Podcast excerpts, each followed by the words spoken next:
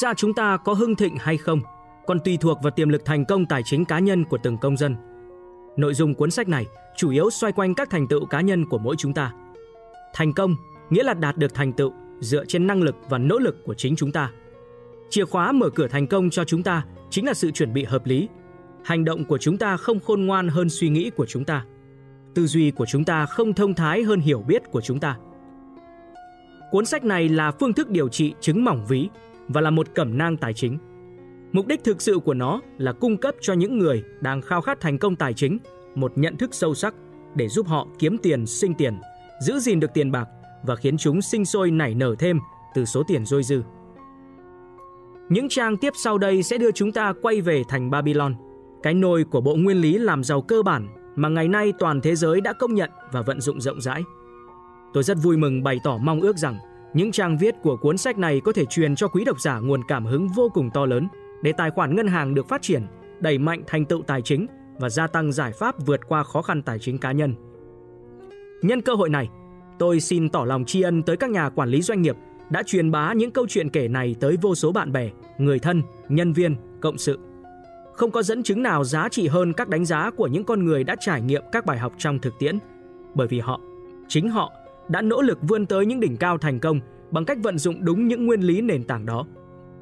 Babylon đã từng là thành phố phú cường nhất thời cổ đại bởi vì công dân thành phố đều là những người giàu có nhất trong thời đại đó. Họ hiểu rõ giá trị của tiền bạc, họ vận dụng các nguyên lý tài chính hợp lý trong thực tiễn để thu hút tiền bạc, gìn giữ tiền bạc và khiến tiền đẻ ra nhiều tiền hơn. Họ đã tự trang bị cho mình những gì mà tất cả chúng ta đều ao ước, những nguồn thu nhập tương lai.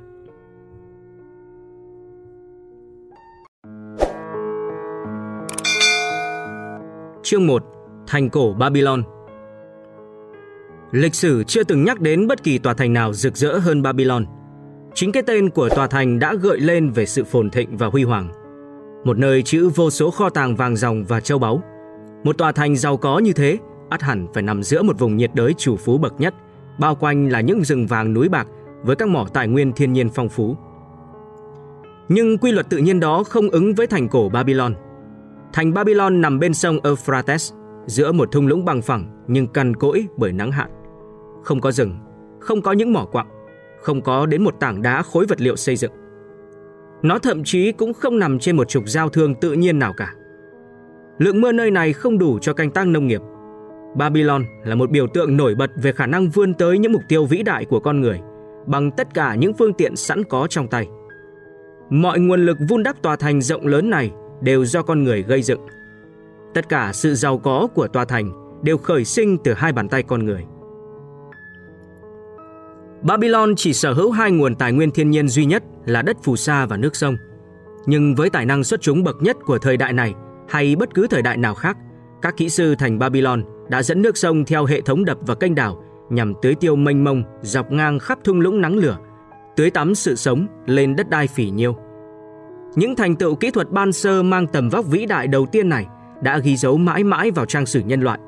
Hệ thống tưới tiêu lần đầu xuất hiện trên thế giới đó đã mang tới phần thưởng là mùa màng bội thu cho Babylon. May mắn thay, trong suốt chiều dài lịch sử tồn tại của mình, Babylon nằm dưới sự cai trị của các triều đại nối tiếp, mà đối với các quân vương, chinh phục và tước đoạt chỉ là chuyện chẳng đừng. Hầu hết các cuộc chiến mà Babylon phải can dự đều là cục bộ và phòng vệ trước những kẻ xâm lược tham vọng từ các quốc gia thèm thuồng kho tàng tuyệt diệu của Babylon. Những nhà cai trị kiệt xuất của thành Babylon đã và vẫn sẽ sống mãi trong lịch sử bởi sự thông tuệ, tính táo bạo và công minh của họ. Babylon đã không sinh ra các bạo chúa hãnh tiến, sục sạo xâm lăng các vùng đất chưa ai biết đến để thần phục mọi quốc gia trước thuyết độc tôn của họ. Thế nhưng, tòa thành đã không thể trường tồn trước thời gian. Khi những nguồn nhân lực mạnh mẽ từng xây dựng và gìn giữ Babylon hàng nghìn năm mất đi, nó chẳng mấy chốc đã trở thành một đống hoang tàn. Babylon còn lại thuộc châu Á, cách kênh đào Suez 600 dặm về phía đông, tại chính bắc Vịnh Ba Tư, ngay vĩ độ 30 trên đường xích đạo. Thực tế giống hệt như hai thành phố Yama và Arizona với khí hậu khô nóng tương tự của Hoa Kỳ. Ngày nay, thung lũng bên dòng sông Euphrates, nơi trước kia từng là vùng đất nông nghiệp có tưới tiêu, đông đúc dân cư, giờ chỉ còn là một hoang mạc khô cằn lộng gió như thuở ban đầu. Những đám cỏ hiếm hoi và cây bụi sa mạc cố gắng tồn tại chống lại gió cát. Đã không còn những cánh đồng màu mỡ, những thành trì đồ sộ và những đoàn lữ hành thương lái mang theo vô số hàng hóa đa dạng nữa rồi. Cư dân duy nhất trú tại nơi này chỉ có những nhóm du mục Ả Rập sống thắt lưng buộc bụng dựa vào việc chăn nuôi những đàn gia súc nhỏ. Hiện trạng này đã tồn tại kể từ công nguyên. Trong thung lũng, đồi đất lấm chấm nhô cao đây đó, nhưng suốt nhiều thế kỷ qua lại nơi đây, những người lữ hành không hề chú ý đến chúng, cho tới khi các nhà khảo cổ phát hiện những mảnh gốm vỡ và những mẩu gạch vụn thời xa xưa bị rửa trôi theo mưa đầu mùa. Sau đó các bảo tàng ở Mỹ và châu Âu đã tài trợ ngân sách và các phái đoàn thám hiểm tới đây để khai quật và khảo cứu những tàn tích còn lại. Quốc Sẻng chẳng mấy chốc đã chứng minh những ngọn đồi đó chính là các thành trì xa xưa, những nấm mồ của các thành phố. Có lẽ phải gọi chúng như thế. Một trong các nấm mồ thành phố đó là của Babylon. Gần 20 thế kỷ, gió hoang mạc đã rắc bụi che phủ cả tòa thành. Những bức tường thành vốn được dựng lên từ gạch nung, dãi dầu nắng gió, một lần nữa lại tan ra hòa chung về với đất mẹ. Babylon, thành phố phồn thịnh, ngày nay chỉ còn lại bấy nhiêu đó. Một đống bụi dồn tích theo năm tháng, hoang hóa đến nỗi thậm chí không một ai còn sống biết đến tên của nó. Mãi cho đến khi người ta cẩn thận loại bỏ đống phế thải hàng thế kỷ khỏi các con đường và cả đống đổ nát từ các đền đài, cung điện tráng lệ của thành phố khi xưa, nó mới lại được biết đến. Nhiều nhà khoa học cho rằng nền văn minh Babylon và các thành phố khác trong thung lũng này là cổ xưa nhất trong số những nền văn minh đã được ghi chép trong hồ sơ dữ liệu. Theo chứng minh, niên đại tồn tại của Babylon khả dĩ cách chúng ta 8.000 năm ngược dòng thời gian. Cơ sở lập luận thú vị của mỗi liên hệ này là phương tiện được sử dụng để xác định được các niên đại này. Một trong những phát lộ từ đống tàn tích thành Babylon là các bản mô tả về nhật thực mà dựa theo đó, các nhà thiên văn học hiện đại đã tính toán được ngay thời gian xảy ra nhật thực ở Babylon và từ đó tìm ra mối liên hệ giữa lịch của họ với lịch của chúng ta như thế giới đã biết. Theo cách này, chúng ta đã chứng minh được rằng cách đây 8.000 năm, người Sumerit từng cư ngụ trong lãnh thổ Babylonia, Babylon cổ đại và sinh sống giữa các bức tường thành. Chỉ có thể phỏng đoán rằng các thành trì này đã từng tồn tại cách đây hàng thế kỷ. Cư dân thành phố không phải là đám man di mọi dợ ẩn nấp giữa các bức tường bảo vệ. Họ là những con người được khai sáng và có giáo dục. Theo lịch sử đã viết lại, họ chính là những kỹ sư đầu tiên, những nhà thiên văn học đầu tiên, những nhà toán học đầu tiên, những nhà tài chính đầu tiên và là những người đầu tiên sử dụng chữ viết. Hệ thống tưới tiêu đã biến thung lũng cằn khô thành một thiên đường canh tác lưu danh muôn thuở. Ngày nay, con người vẫn có thể lần theo phần còn lại của hệ thống kênh đào này, mặc dù tất cả gần như đã bị phủi lấp bởi cát dồn tích.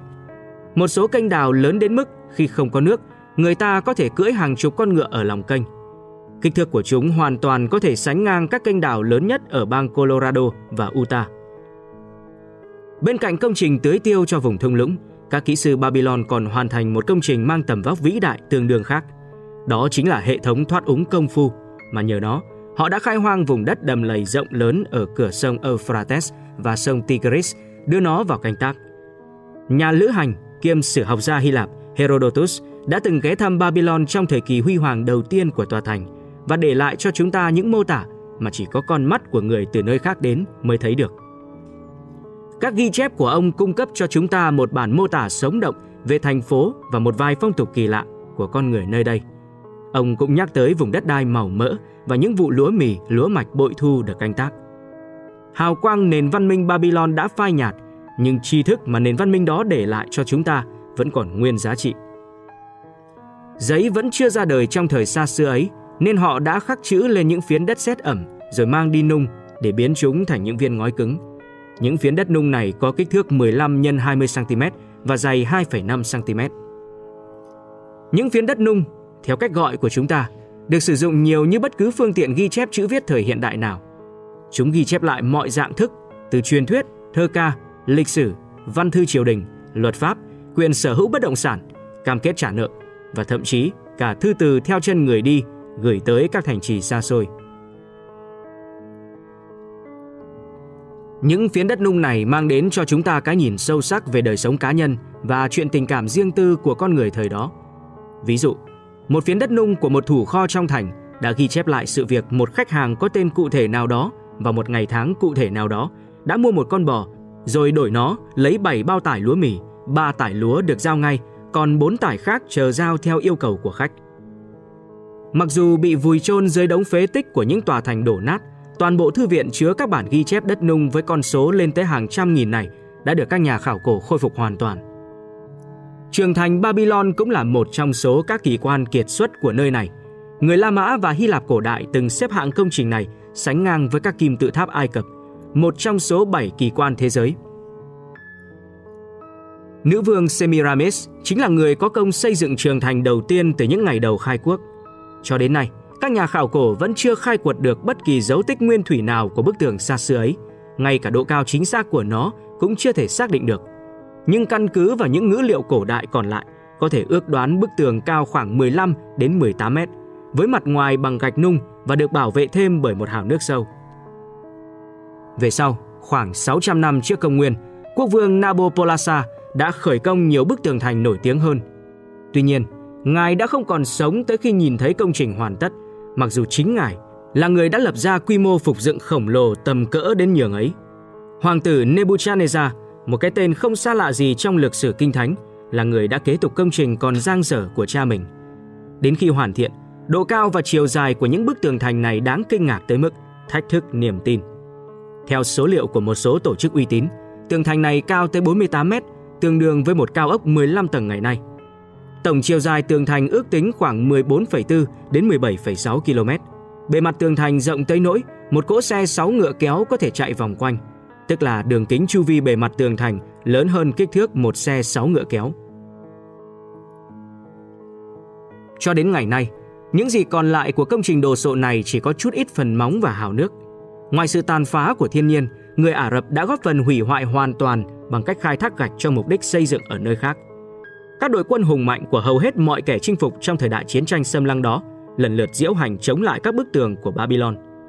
Rất nhiều các vị quốc vương đã vây hãm Babylon, nhưng rốt cuộc đều vô phương thâm nhập. Các nhà sử học đã nói đến các đoàn quân xâm lược không thể xem nhẹ trong thời đại đó, với quân số lên tới 10.000 kỵ mã, 25.000 xe ngựa, 1.200 trung đoàn bộ binh, với số lính lên tới 1.000 người mỗi đơn vị. Thông thường, để tổ chức một đội quân như thế, họ phải mất đến 2 hoặc 3 năm chuẩn bị vật tư, lương thực đủ dùng cho cả chặng đường hành quân xâm lược. Hệ thống tổ chức của Babylon không khác nhiều một thành phố hiện đại, với những con phố và các cửa hiệu. Những người bán lẻ mang theo hàng hóa rong ruổi khắp các khu dân cư. Các thầy tu tế cử hành nghi lễ trong các đền đài tráng lệ. Các cung điện hoàng gia có hàng rào bảo vệ bao quanh, nằm giữa lòng thành phố. Tường rào bao quanh các công trình này có thể nói là cao hơn bất kỳ bức tường nào trong thành. Tay nghề thủ công mỹ nghệ của cư dân Babylon rất khéo léo. Các ngành nghề của họ đa dạng từ điêu khắc, hội họa, đan dệt, chế tác vàng, sản xuất kim khí quân sự đến nông cụ. Thợ kim hoàn tại đây đã tạo ra các món đồ trang sức tuyệt tác. Rất nhiều các món đồ biểu trưng sau khi khai quật lên từ các ngôi mộ của những người giàu có đã được phục chế và hiện được trưng bày trong các bảo tàng hàng đầu thế giới. Trong thời ban sơ, khi phần còn lại của thế giới vẫn chặt cây bằng dìu đá hoặc săn bắn và chiến đấu bằng mũi lao hay mũi tên đầu đá mài nhọn, thì người Babylon đã biết dùng rìu, giáo và tên có đầu mũi bằng kim loại. Người Babylon cũng là những thương nhân và là những nhà tài chính khôn ngoan. Cho đến nay, họ vẫn được coi như là thủy tổ của các nhà đầu tư tài chính, những người đã biết lấy vàng, đồng tiền của thời đó làm phương tiện trao đổi giá trị. Họ cũng là những người đầu tiên lập cam kết mượn nợ và văn bản chứng minh quyền sở hữu tài sản. Babylon chưa từng thất thủ trước quân xâm lược cho tới khoảng 500 năm trước công nguyên. Mặc dù vậy, sau đó tòa thành vẫn là bất khả xâm nhập. Câu chuyện về sự sụp đổ của Babylon khá kỳ lạ. Cyrus, một trong số những kẻ xâm lược sừng sỏ thời đại đó, đã nhằm nhe tấn công và chiếm lấy tòa thành kiên cố bậc nhất này. Quân sư của quốc vương Babylon, Nabonidus, đã thuyết phục ngài mang quân đi tiếp chiến Cyrus trước một bước, không đợi đến khi tòa thành bị vây hãm. Nhưng quân Babylon bị đánh bại hết lần này đến lần khác và buộc phải giạt khỏi thành. Cyrus cứ thế không hề bị cản trở, tiến quân qua cổng thành mở sẵn, chiếm lấy vương quốc. Từ đó quyền lực và danh tiếng của thành Babylon dần lụi tàn. Sau vài trăm năm, cuối cùng nó bị bỏ hoang, nằm dưới quyền sinh sát của những cơn gió và bão tố. Babylon một lần nữa trở về với cát bụi sa mạc, thứ đã xây dựng nên tòa thành hùng vĩ khi xưa. Babylon đã sụp đổ, không bao giờ còn gượng dậy và vươn lên được nữa. Nhưng nền văn minh của chúng ta ngày nay còn nợ họ rất nhiều. Trải qua thời gian, đền đài uy nghi đã bị mài mòn thành cát bụi, nhưng phương châm xử thế khôn ngoan của người Babylon vẫn còn mãi. Tiền bạc, chỉ là phương tiện đo đếm thành công phàm trần. Hay nói theo cách của Dave là tiền không mua được hạnh phúc, không phải số dư tài khoản ngân hàng mà chính nhân cách mới là tiêu chí đánh giá con người. Tiền bạc chỉ là chiếc kính lúp, nó sẽ phóng đại tầm cỡ con người lớn hơn tầm vóc thực tại. Tiền bạc biến khả năng tận hưởng những điều tốt đẹp nhất trên trái đất này thành khả thi. Hay nói theo cách của Dave là, Tôi tin vào giấc mơ Mỹ và một phần của giấc mơ đó là xây đắp thịnh vượng. Đừng để mọi người khiến bạn cảm thấy tội lỗi khi bạn tận hưởng những đồng tiền của chính mình. Bạn không sống theo cách của bất kỳ ai thì sau này bạn có thể sống và cho đi theo cách của riêng mình. Hãy tìm niềm vui sống và không cần phải xin lỗi vì đã thành công. Tiền bạc luôn dồi dào đối với những người thấu hiểu các quy luật chi phối việc kiếm tiền và sinh tiền cơ bản. Hay nói theo cách của Dave là ai cũng có thể trở thành triệu phú, làm giàu không khó như khoa học về tên lửa. Thật là hoang đường khi cho rằng hầu hết các triệu phú đều giàu có bởi vì họ được thừa kế gia sản. Chỉ có 21% các triệu phú nhận được một khoản thừa kế nào đó và chỉ 7% bọn họ được thừa hưởng hơn 1 triệu đô la. Nếu bạn muốn trở thành một triệu phú, bạn cần phải bắt những đồng lương của bạn làm việc cho bạn.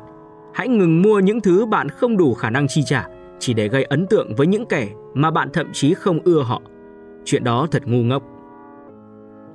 Thời nay, tiền bạc vẫn vận động theo các quy luật chi phối giống như các quy luật đã kiểm soát chúng cách đây 6.000 năm trong thời đại của những người giàu có quần tụ trên các con phố thành cổ Babylon.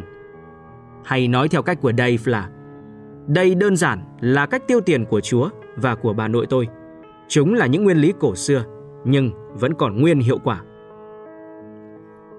Hết chương 1. Thành cổ Babylon Chương 2. Người đàn ông khát vàng Khát khao phải đi trước, thành tựu mới đến theo. Ban Sơ là một thợ đóng xe ngựa ở thành Babylon. Ngồi trên bức tường thấp bao quanh khu nhà mình ở, anh vô cùng chán nản, đăm đăm nhìn một cách sâu muộn vào bên trong căn nhà toành toàng và xưởng mộc trống hoác. Chỉ có một chiếc xe ngựa đang đóng dở dang. Vợ anh cứ lúc lúc lại thập thò ngay cửa. Ánh mắt ngập ngừng của cô nhìn về phía anh thầm nhắc rằng túi bột thô đã gần hết rồi đấy. Anh phải làm cho xong chiếc xe ngựa, đóng, đẽo, đánh bóng, sơn, bọc da vào vành bánh xe để sẵn sàng giao đi. Có như vậy, anh mới có thể thu được tiền công từ người khách giàu có đó. Tuy nhiên, cơ thể vạm vỡ chắc nịch của anh vẫn không nhúc nhích để rời khỏi bức tường. Những suy nghĩ của anh đang vật lộn nghiệt ngã với một vấn đề mà anh không tài nào tìm ra giải pháp. Mặt trời nhiệt đới trên thung lũng Euphrates hầm hập dội xuống đầu anh không thương xót. Mồ hôi dịn thành giọt trên đôi mày, tí tách nhỏ, thấm cả vào vòng ngực xồm xoàm lông lá của anh. Phía xa kia là những bức tường ngất ngưởng bao quanh cung điện của quốc vương. Gần đó, vươn tới tận trời xanh là những ngọn tháp sơn phủ của đền Beo.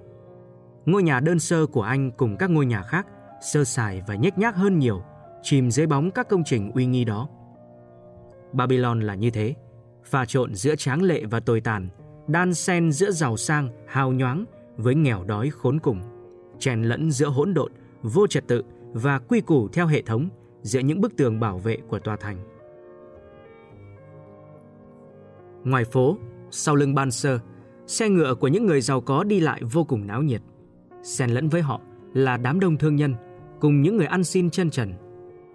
Thế rồi tất cả đám người giàu có cũng phải dạt sang bên lề, nhường đường cho những hàng dài nô lệ đi lấy nước theo lệnh quốc vương. Mỗi nô lệ đều phải mang một túi da dê đựng nước nặng trĩu để tưới vườn treo.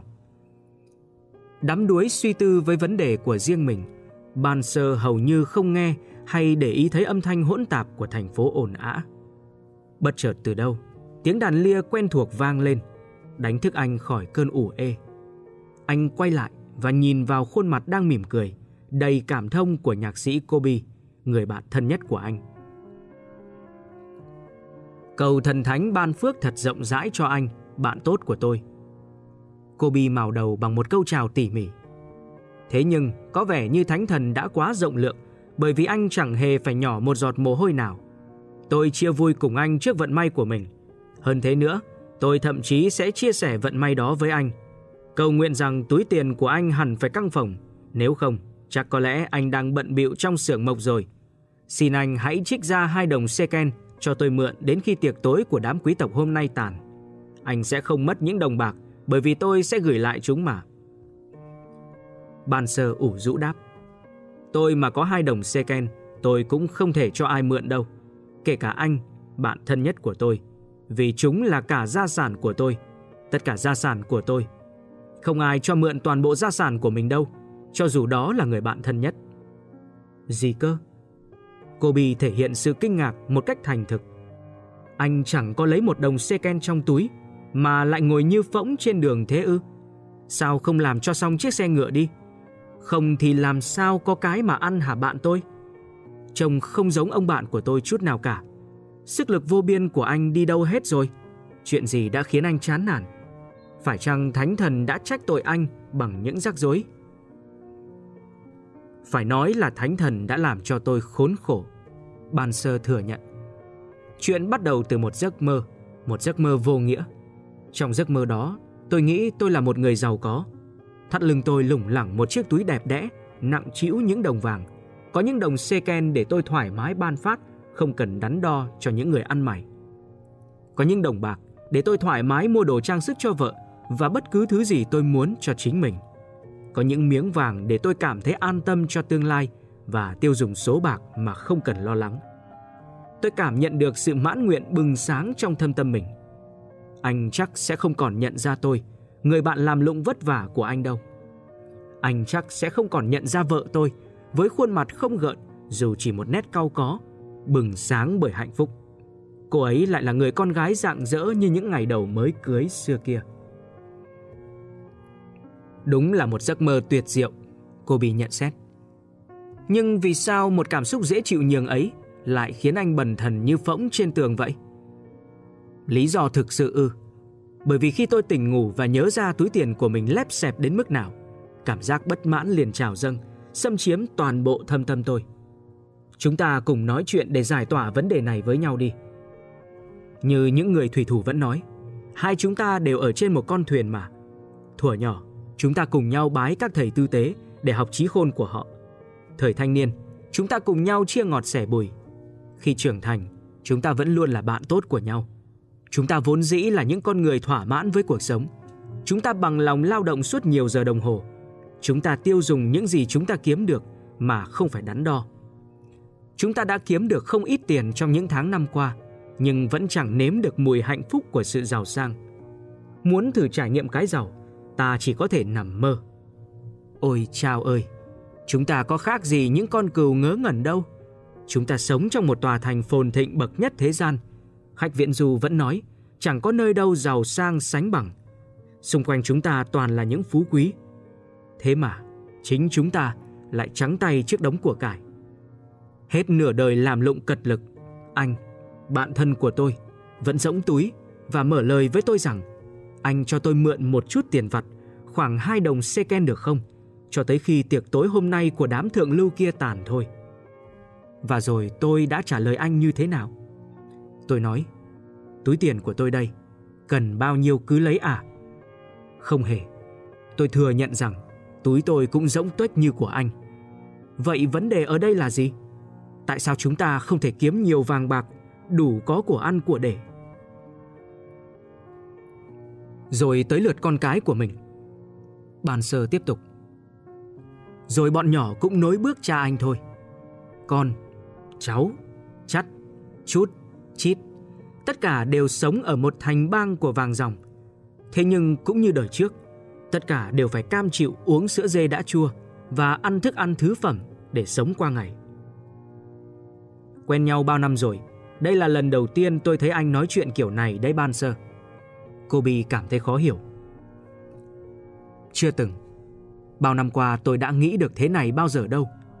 Từ tinh mơ đến tối mịt, tôi miệt mài đóng những chiếc xe ngựa kéo mà ai cũng làm được. Không dám nghỉ ngơi, khấp khởi hy vọng một ngày nào đó Thánh thần sẽ nhận ra tôi thực sự xứng đáng và ban cho tôi sự giàu có vô biên. Nhưng họ chẳng bao giờ thỏa nguyện tôi. Cuối cùng tôi thấy rằng chuyện này không bao giờ thành hiện thực đâu. Thế nên trái tim tôi đượm buồn. Tôi ao ước được giàu có, tôi ao ước có đất đai, gia súc riêng, có quần là áo lượt và túi tiền nặng trĩu. Tôi sẵn lòng lao động để đánh đổi lấy những thứ đó bằng tất cả sức lực vốn có của mình, bằng tất cả sự khéo léo của đôi bàn tay, bằng tất cả trí khôn trong đầu. Tôi ước gì công sức được đáp đền xứng đáng. Nhưng mà sao chả có gì cả?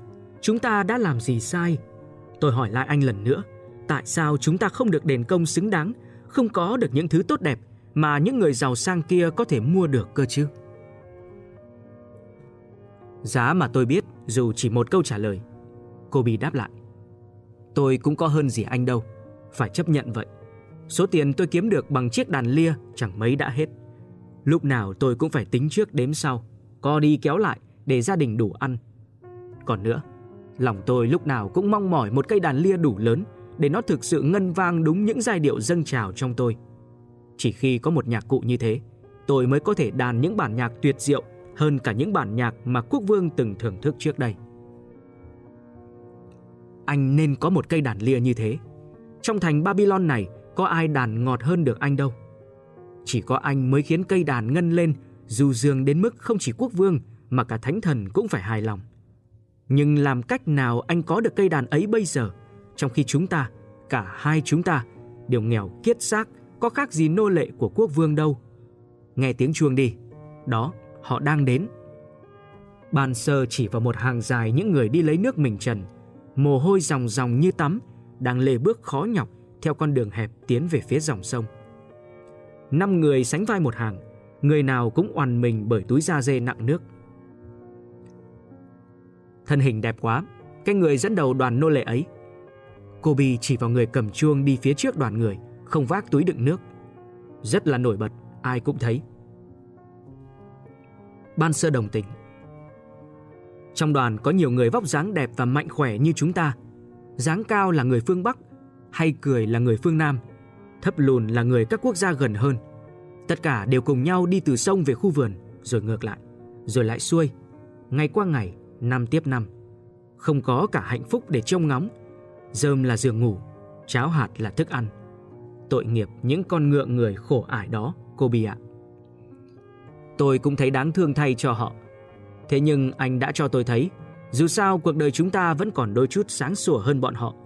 Dù sao, chúng ta cũng được gọi mình là người tự do. Sự thực là vậy, cô Bi ạ. Dù sự thật nghe không vui vẻ tí nào, chúng ta thực sự không muốn sống kiếp khổ sai hết năm này qua năm khác. Cứ làm việc, làm việc, làm việc, rồi chả đến đâu cả. Hay tìm hiểu thử những người khác tìm vàng như thế nào, rồi bắt trước theo. Kobe đề xuất. Có lẽ có bí quyết nào đó có thể học hỏi được nếu tìm ra người giỏi vụ này và chịu dạy cho mình. Ban sơ đáp. Mới hôm nay thôi. Kobe ngập ngừng. Tôi đã thấy Akat, ông bạn già của chúng ta, đi qua trên chiếc xe ngựa sơn son thiếp vàng. Nói sao về chuyện này nhỉ? Anh ấy đã không làm ngơ chiếc thằng tôi nhỏ bé này, giống như những người ở vị trí của anh ấy đúng như cái quyền mà anh ấy có. Thay vào đó, anh ấy đã vẫy tay để tất cả mọi người thấy anh ấy đang vui mừng chào và cười thân mến với người bạn hiền là gã nhạc sĩ Kobe tôi đây. Người ta nói anh ta là người giàu nhất thành Babylon đấy. Ban sơ sửng sốt. Quá giàu, đến mức người ta cho rằng quốc vương còn phải nhờ cậy đến số vàng cống hiến của anh ấy để giải quyết các vấn đề ngân khố. Kobe đáp lời. Giàu đến thế cơ à? Ban sơ ngắt lời. Tôi mà gặp anh ta lúc đêm tối, tôi sợ rằng tôi không kiềm lòng nổi mà đặt tay lên túi tiền bự của anh ta mất. Dỡ dần, cô bị của trách. Của cải của người ta không nằm trong cái túi tiền mà họ mang theo. Túi tiền bự đến đâu cũng nhanh chóng rỗng tuếch nếu không có nguồn đổ đầy thêm vào. Akat có nguồn thu nhập liên tục, đổ đầy ắp túi tiền của anh ta dù anh ta tiêu pha thoải mái đến đâu. Nguồn thu nhập, đó mới là điểm mấu chốt. Ban sơ được lời như cởi lòng. Tôi ước có một nguồn thu nhập không ngừng rót vào túi tôi, cho dù tôi đang ngồi trên bức tường này hay đang viễn du tới những xứ sở xa xôi. Akat hẳn phải biết cách tạo ra nguồn thu nhập như thế nào. Chắc anh ấy có thể khai sáng cho thắc mắc đó, để cái đầu mũ mẫm của tôi tỏ tường hay chăng? Tôi đoán chắc anh ấy đã dạy lại cho cậu con trai Normaser của mình. Kobe trả lời. Cậu ấy đã đi Nineveh hay sao đó? Với cả những người ở nhà trọ kháo nhau rằng không cần cha mình giúp, cậu ấy đã trở thành một trong số những người giàu nhất nơi đó rồi. Của cải của người ta không nằm trong cái túi tiền mà họ mang theo. Túi tiền bự đến đâu cũng nhanh chóng rỗng tuếch nếu không có nguồn đổ đầy thêm vào. Một tia sáng lóe lên trong mắt ban sơ. Cô Bi ơi, anh gợi mở cho tôi một ý tưởng hiếm có. Có mất gì đâu mà không hỏi xin những lời khuyên khôn ngoan từ những người bạn trí tình trí nghĩa. Mà Akat thì đúng là người như vậy. Akat chẳng bao giờ để tâm tới việc túi tiền của chúng ta đang rỗng tuếch. Đừng ngại, đừng để chuyện đó cầm chân chúng ta. Chúng ta cứ bất mãn vì trắng tay giữa đống của cải dồi dào này. Chúng ta ao ước trở thành những người giàu có. Đi nào, chúng ta đi gặp Akat để hỏi làm cách nào có thể tự mình làm giàu ngay thôi. Ban sơ, câu nói của anh thực sự khiến tôi hào hứng. Anh làm cho tôi hiểu ra một vấn đề mới. Anh khiến tôi nhận ra nguyên nhân là chúng ta chưa từng tìm kiếm bất kỳ cách thức làm giàu nào. Chúng ta không bao giờ tìm kiếm. Anh cứ đầu tắt mặt tối nhẫn nại dồn hết nỗ lực và tâm huyết vào việc đóng những chiếc xe ngựa chắc chắn ở Babylon này suốt ngày suốt tháng. Cũng bởi thế, anh đã làm được. Tôi thì phấn đấu trở thành một nghệ sĩ đàn lia tài hoa và tôi đã làm được. Chuyện mà chúng ta dồn hết nỗ lực và tâm huyết vào đó, chúng ta đã làm được. Thánh thần bằng lòng để chúng ta tiếp tục như thế. Giờ đây cuối cùng, chúng ta thấy được một tia sáng, rực rỡ như ánh dương đang lên, hứa hẹn cơ may cho chúng ta trở nên giàu có hơn nếu chúng ta học hỏi nhiều hơn. Bằng những hiểu biết mới, chúng ta sẽ tìm ra những phương cách thỏa nguyện khát khao một cách đường hoàng. Chúng ta đi gặp Akat ngay hôm nay đi. Bàn sơ thúc giục. Chúng ta cũng nên rủ cả những người bạn thời thơ ấu đi cùng. Họ cũng có hơn gì chúng ta đâu. Để Akat có thể chia sẻ túi khôn của anh ấy cho cả họ nữa. Anh lúc nào cũng nghĩ chu đáo cho bạn bè, bàn sơ ạ. Bởi vậy, anh mới có rất nhiều bạn bè. Cứ làm như anh nói đi. Chúng ta đưa họ đi cùng tới gặp Akat ngày hôm nay thôi. Hết chương 2. Người đàn ông khát vàng.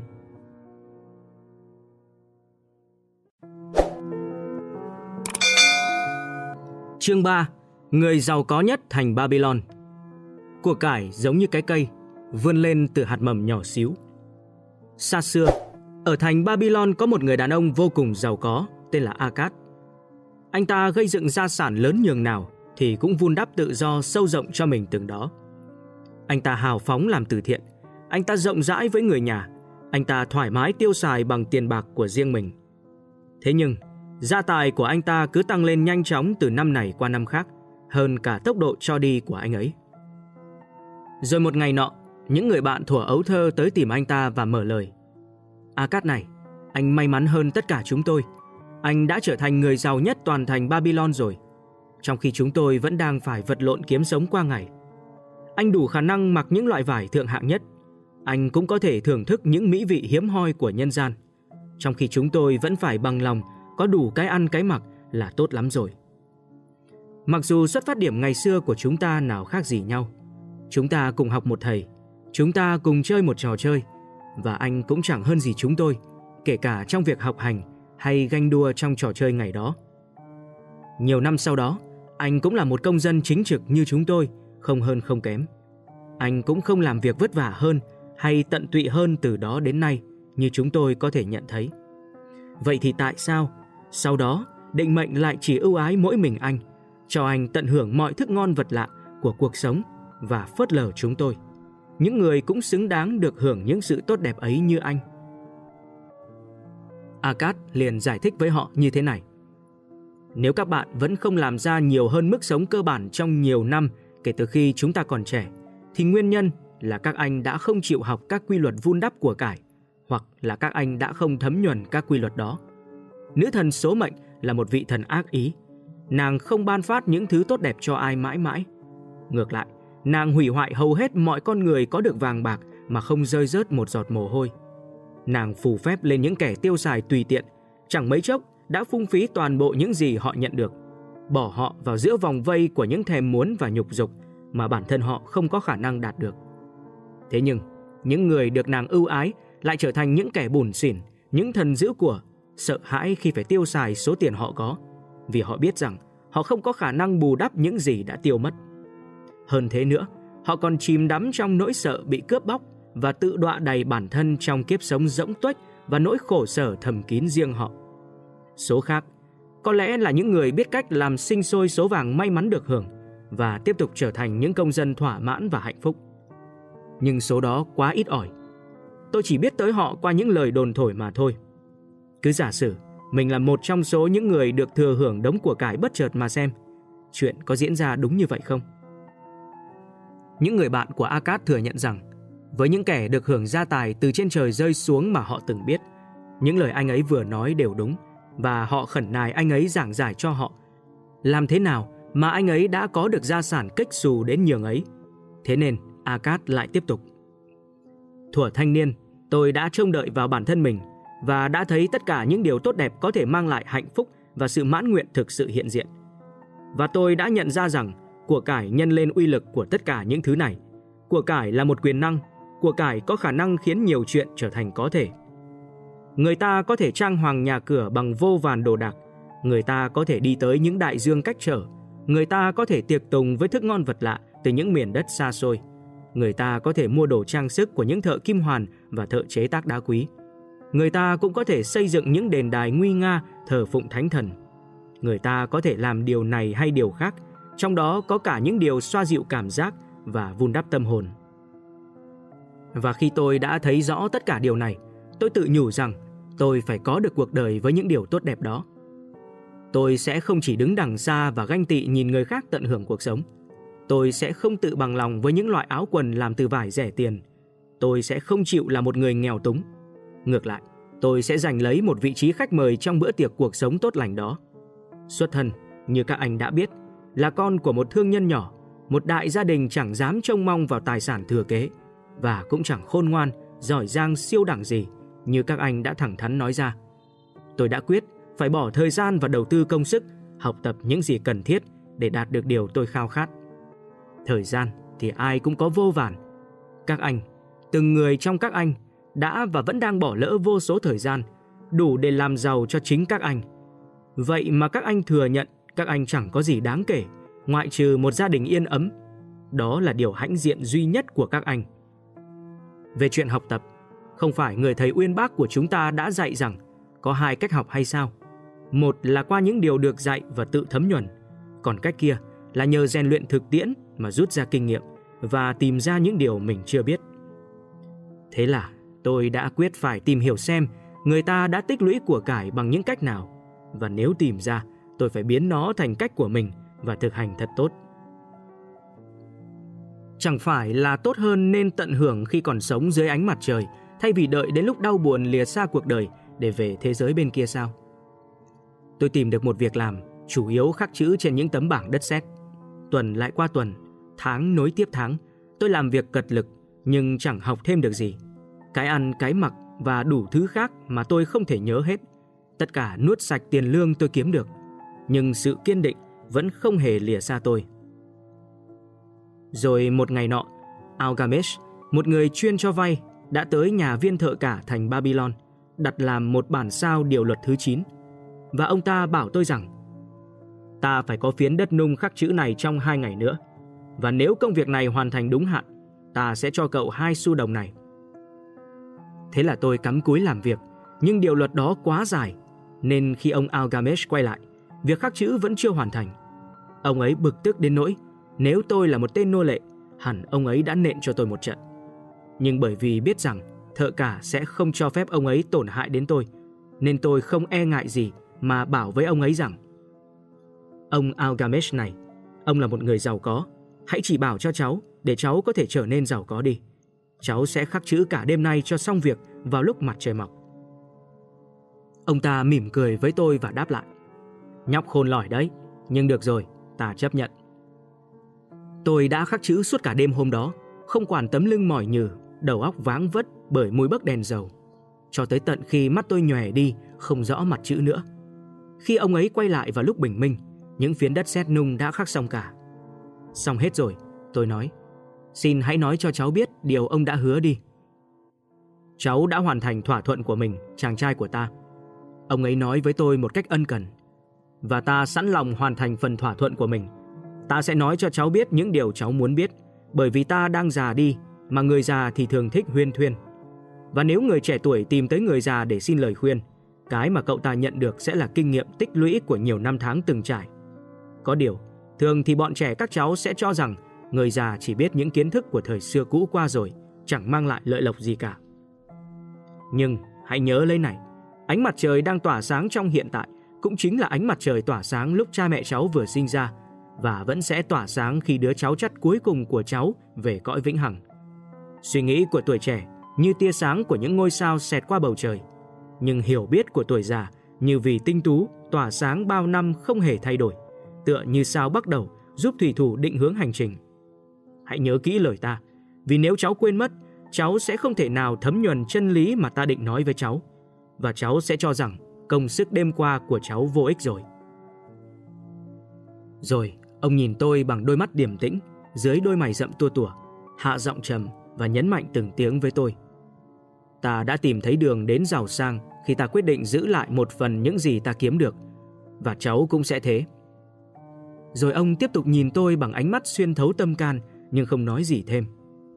Chỉ thế thôi ạ? Tôi hỏi. Nhiều đó là đủ biến một tay chăn cừu thành một kẻ chuyên cho vay tiền như ta rồi. Ông ấy đáp lại. Nhưng giữ lại tất cả số tiền cháu kiếm được ấy ạ? Tôi gặng hỏi. Sao thế được? Ông ấy trả lời. Cháu không phải trả tiền cho thợ may quần áo ư? Cháu không phải trả tiền cho thợ đóng xăng đan ư? Cháu không phải trả tiền cho những gì cháu ăn ư? Cháu có thể sống ở Babylon này mà không tiêu tiền hay không? Cháu còn gì từ thu nhập của mình trong tháng vừa rồi không? Và cả năm qua nữa? Đồ ngốc, cháu trả tiền cho tất cả mọi người ngoại trừ chính bản thân mình. Đồ đần độn, cháu nai lưng làm việc cho những người khác. Đúng chuẩn là nô lệ chỉ làm việc để đổi lấy cơm ăn áo mặc của chủ. Nếu cháu để ra được một phần mười thu nhập thôi, 10 năm sau cháu gom góp được tất cả bao nhiêu? Kiến thức về số học đã không bỏ rơi tôi và tôi trả lời gần bằng thu nhập một năm của cháu. Cháu nói chỉ đúng một nửa, ông Algamesh vặn lại. Mỗi một đồng vàng cháu tiết kiệm được là một nô lệ làm việc cho cháu. Mỗi một xu đồng mà nó đẻ ra cũng là tiền của cháu. Nếu cháu muốn trở nên giàu có, thì tiền của cháu phải biết sinh sôi nảy nở và con cái của chúng cũng phải biết sinh sôi nảy nở nữa. Chỉ có thế mới có thể giúp cháu kiếm được vô số của cải như cháu ao ước. Cháu nghĩ ta lừa cháu để cháu làm việc cật lực cả một đêm dài hay sao? Ông Algamesh tiếp tục. Nhưng thực ra, ta đang trả công cho cháu gấp ngàn lần. Nếu cháu may mắn có đủ trí khôn để nắm bắt các chân lý này. Hãy nhớ, phải giữ lại một phần mười tổng số tiền kiếm được, cho dù thu nhập của cháu có thấp đến thế nào đi nữa. Phải để dành được càng nhiều càng tốt, tùy theo khả năng của cháu. Hãy trả tiền cho mình trước tiên. Chỉ mua quần áo, xăng đan, nếu số tiền còn lại cho phép thôi và vẫn phải đảm bảo đủ tiền để mua thức ăn, làm từ thiện và sám hối với thánh thần. Của cải giống như cái cây, vươn lên từ hạt mầm nhỏ xíu. Xu đồng đầu tiên mà cháu tiết kiệm được chính là hạt giống sẽ mọc lên cái cây giàu có. Cháu càng ươm hạt giống đó sớm chừng nào, cái cây càng lớn lên chừng ấy. Và cháu càng thủy chung chăm bón và tưới tắm cái cây đó Bằng số tiền tiết kiệm không ngừng nghỉ của cháu bao nhiêu, cháu càng sớm đắm mình mãn nguyện dưới tán vòm cây đó bấy nhiêu. Nói xong, ông ấy mang theo các phiến đất nung khắc chữ rời khỏi đó. Của cải giống như cái cây, vươn lên từ hạt mầm nhỏ xíu. Xu đồng đầu tiên mà cháu tiết kiệm được chính là hạt giống sẽ mọc lên cây giàu có. Tôi chăn trở mãi về những điều ông Algamesh đã nói với mình và thấy rất hợp tình hợp lý. Thế là tôi quyết định phải thử theo cách đó. Mỗi lần được trả tiền công, cứ 10 xu đồng tôi lại lấy ra một đồng cất đi. Lạ lùng làm sao, tôi chẳng hề thiếu thốn hơn trước đây tẹo nào. Hầu như tôi không thấy sự khác biệt so với trước kia và vẫn sống ổn. Khi số tiền tiết kiệm lớn dần, tôi vẫn bị kích thích muốn chi một ít cho những sản phẩm được trưng bày ngoài phố những món hàng được vận chuyển bằng lạc đà hoặc tàu bè từ vùng đất của những người Phoenician. Nhưng cuối cùng, tôi đã kiềm chế được. Một năm sau, ông Algamesh trở lại và hỏi tôi. Cháu trai, cháu đã tự trả cho mình ít nhất là một phần mười thu nhập của cháu trong cả năm qua chứ? Tôi hãnh diện trả lời. Vâng thưa thầy, con đã làm như vậy. Tốt lắm. Ông cười rạng rỡ với tôi. Thế cháu đã làm gì với số tiền đó? Cháu đã giao cho ông Asmore, thợ đúc gạch nung.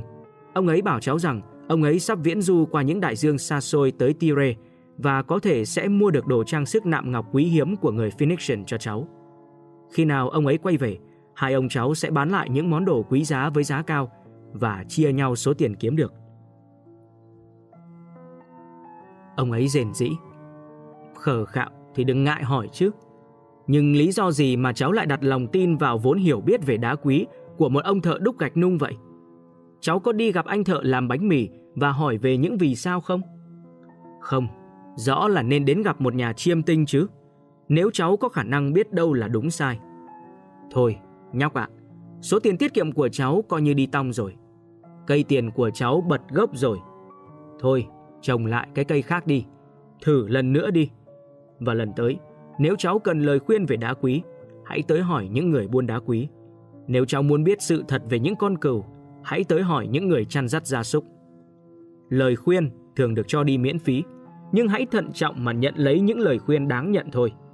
Cháu tiếp thu lời khuyên về tiết kiệm tiền bạc từ một người không có kinh nghiệm trong lĩnh vực tiền bạc, thì sớm muộn gì cũng phải trả giá cho quan điểm lệch lạc ấy bằng tiền của chính mình.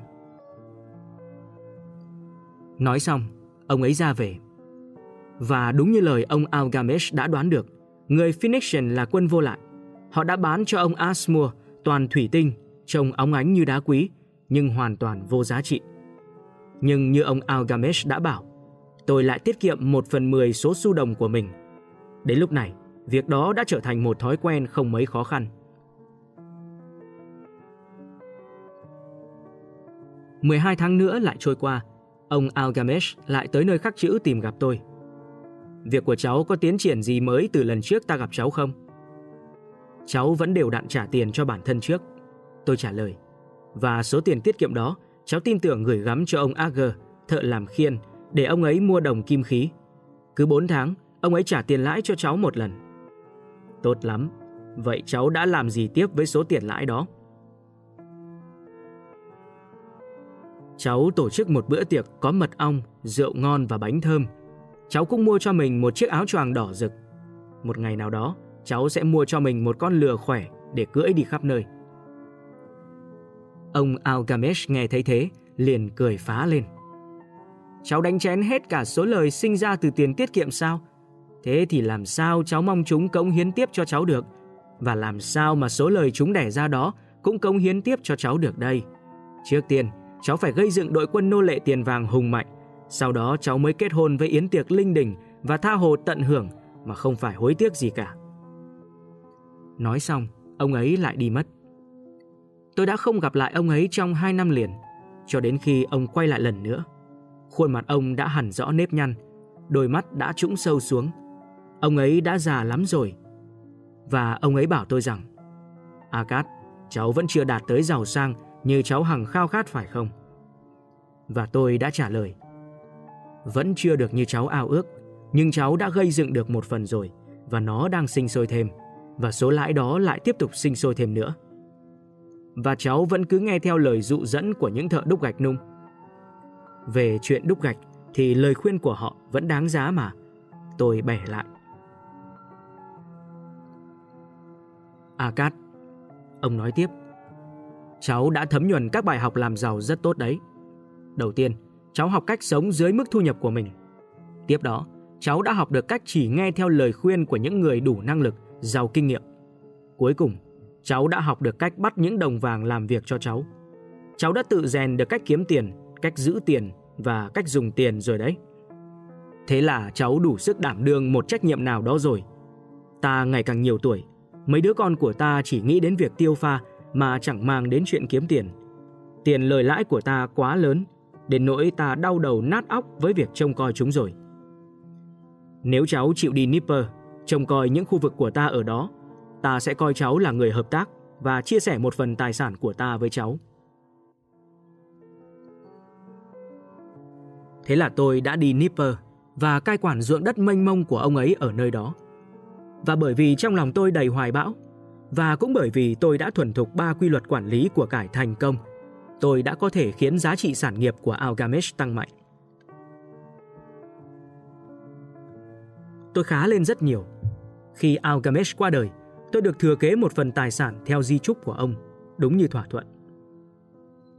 Akat đã nói rất thực lòng, và khi anh kết thúc câu chuyện, một trong số những người bạn đã nói Anh quả thực rất may mắn khi được ông Algamesh chia phần thừa kế cho.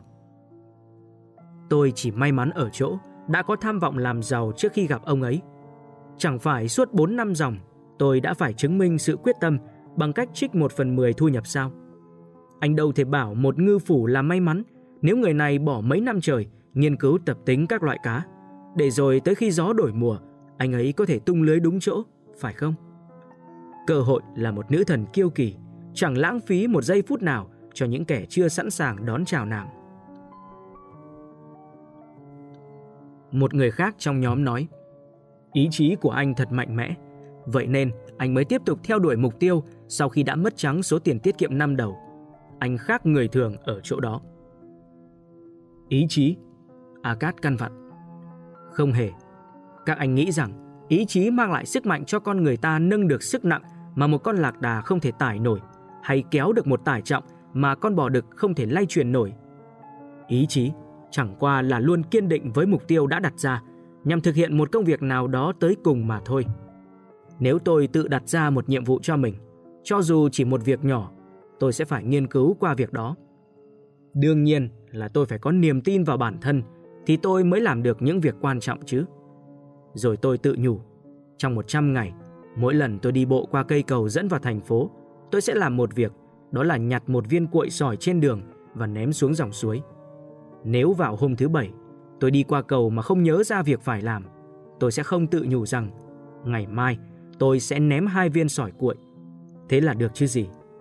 Thay vào đó, tôi sẽ đi ngược lại và ném viên sỏi cuội đó xuống suối. Đến ngày thứ 20, tôi cũng sẽ không tự thỏa hiệp rằng Akat làm việc này có được gì đâu. Ném một viên sỏi cuội mỗi ngày có lợi gì cho mình chứ?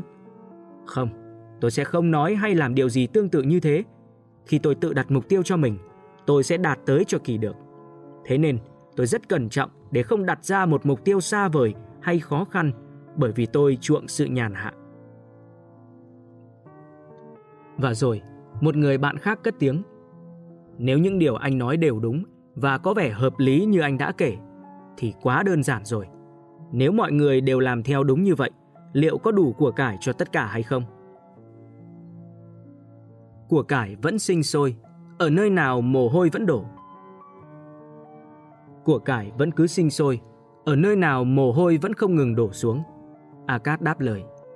Nếu một người giàu có xây dựng một dinh thự mới cho mình, số đồng vàng anh ta bỏ ra có mất đi không? Không, thợ đúc gạch nung lấy một phần, thợ nề lấy một phần, các nghệ nhân lấy một phần. Và bất cứ người nào đổ công sức vào tòa nhà đó đều có phần hết. Thế nhưng, khi dinh thự hoàn thành, liệu nó có đáng với tất cả chi phí đó không? Chẳng phải giá trị miếng đất xây dinh thự đã tăng lên vì sự tồn tại của dinh thự đó sao? Rồi chẳng phải giá trị những miếng đất lân cận cũng tăng lên vì có dinh thự đó sao? Của cải sinh sôi theo những cách kỳ diệu. Ai là người biết được nó còn sinh sôi đến đâu? Chẳng phải người Phoenician đã dựng lên những thành trì vĩ đại trên bờ biển trơ trụi bằng số của cải đến từ những con thuyền buôn bán ngược xuôi trên biển đó sao? Một người khác hỏi. Vậy anh có lời khuyên nào cho chúng tôi để cũng có thể giàu có như anh không? Nhiều năm đã qua và chúng tôi không còn trẻ, thế mà chúng tôi chẳng dành dụng được gì cả. Akat đáp lời. Tôi khuyên các anh nên học theo cách khôn ngoan của ông Algamesh và tự nhủ với chính mình rằng phải dành dụm một phần tổng thu nhập cho chính mình. Hãy lặp lại điều đó mỗi buổi sáng khi các anh vừa mở mắt thức giấc. Hãy tự nhủ với mình mỗi buổi trưa. Hãy nhắc lại với bản thân mỗi buổi tối. Hãy nói mỗi giờ hàng ngày.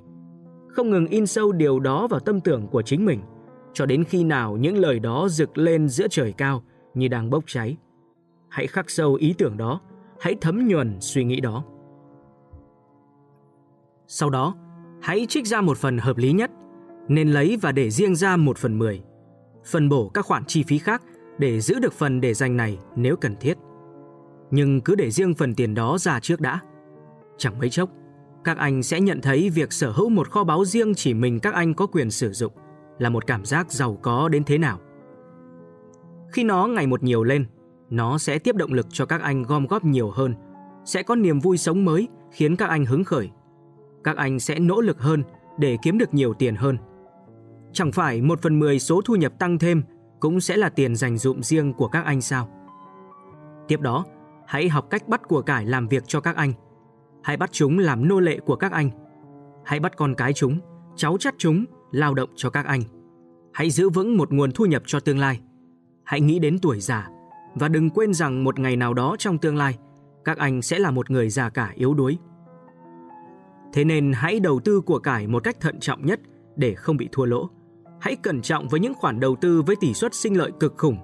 Đó là những mỹ nhân ngư nguy hiểm, chuyên hát vang để dụ dỗ thủy thủ va vào đá ngầm và mất mạng. Và cũng nên nhớ, gia đình các anh có thể gặp khó nếu chẳng may các anh được thánh thần gọi về trời. Để phòng ngừa, hãy để ra một khoản tiền nhỏ định kỳ. Bằng cách này, sẽ luôn có sẵn một khoản tiền lớn để lo liệu trong những tình huống bất ngờ như thế. Hãy tham khảo ý kiến của những người hiểu biết. Hãy tìm kiếm lời khuyên từ những người có kinh nghiệm trong việc xử lý các vấn đề tiền bạc hàng ngày. Hãy để họ giải vây cho các anh khỏi các lỗi lầm như chính tôi đã từng mắc phải khi giao phó toàn bộ gia tài của mình cho ông thợ gạch Asmur. Lợi nhuận thấp, nhưng an toàn vẫn tốt hơn là làm liều. Hãy tận hưởng cuộc sống khi các anh vẫn còn trên cõi đời này. Đừng gắng quá sức hoặc cố tiết kiệm quá nhiều. Nếu một phần mười thu nhập là mức các anh có thể dành dụng không khó khăn gì, hãy bằng lòng với phần tích lũy ấy. Mặt khác, hãy sống tương xứng với mức thu nhập của các anh. Đừng ép bản thân trở nên tằn tiện và sợ sệt mỗi khi tiêu dùng. Sống là phải vui và cuộc sống đầy những thứ đáng tận hưởng. Những người bạn của Akat cảm tạ anh và ra về.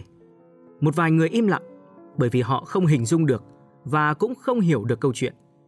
Một số người mỉa mai bởi vì họ cho rằng một người giàu có đến thế thì nên sẻ chia của cải với những người bạn cũ vốn không may mắn cho lắm. Nhưng một số thì lóe lên những tia sáng nhận thức mới từ ánh mắt.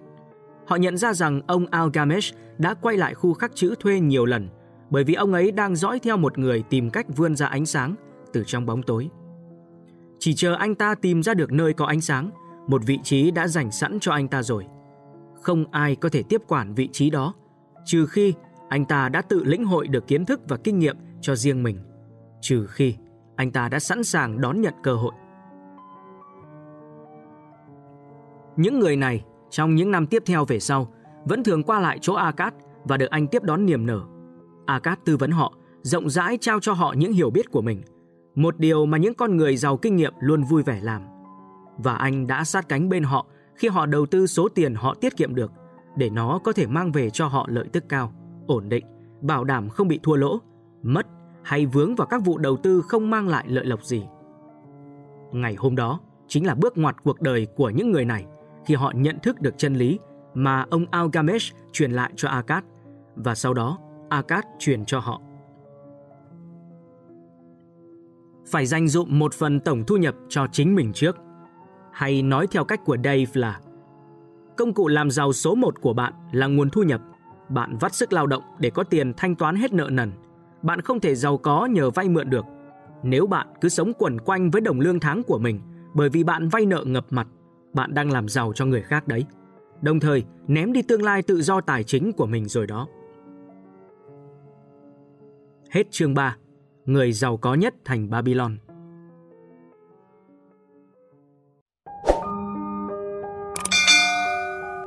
Chương 4. 7 phương thức trị lép túi tiền.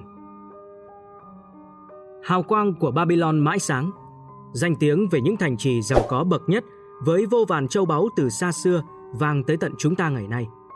Thế nhưng, không phải vốn dĩ Babylon đã giàu có như vậy. Sự phồn thịnh của Babylon là trái ngọt trên cái cây trí tuệ của cư dân nơi này. Ban đầu, họ cũng đã phải học cách làm giàu. Khi vị quốc vương tài đức Sargon đánh bại lũ người Elam thù địch và quay về Babylon, ngài đã phải đối mặt với một tình huống nghiêm trọng. Tể tướng đương triều đã giải trình với quốc vương như thế này. Sau nhiều năm thịnh vượng nhờ phước lành của bệ hạ, khi người cho xây dựng hệ thống tưới tiêu vĩ đại và những đền thờ thần tráng lệ. Giờ đây, khi các công trình đã hoàn thành, mọi người dường như không thể tự mình lo cho cuộc sống của họ nữa. Những người lao động đang ăn không ngồi rồi, thương nhân chẳng có mấy khách mua, nông dân không bán được nông sản đã thu hoạch, người dân không có đủ tiền để mua thực phẩm nữa. Vậy số vàng của họ mất đâu hết cả rồi? Số vàng mà chúng ta đã chi vào các công trình vĩ đại đó ấy. Quốc vương căn vặn. Thần sợ rằng chúng đã tìm đường về túi riêng của một vài người giàu có trong thành rồi. Tể tướng đáp lời.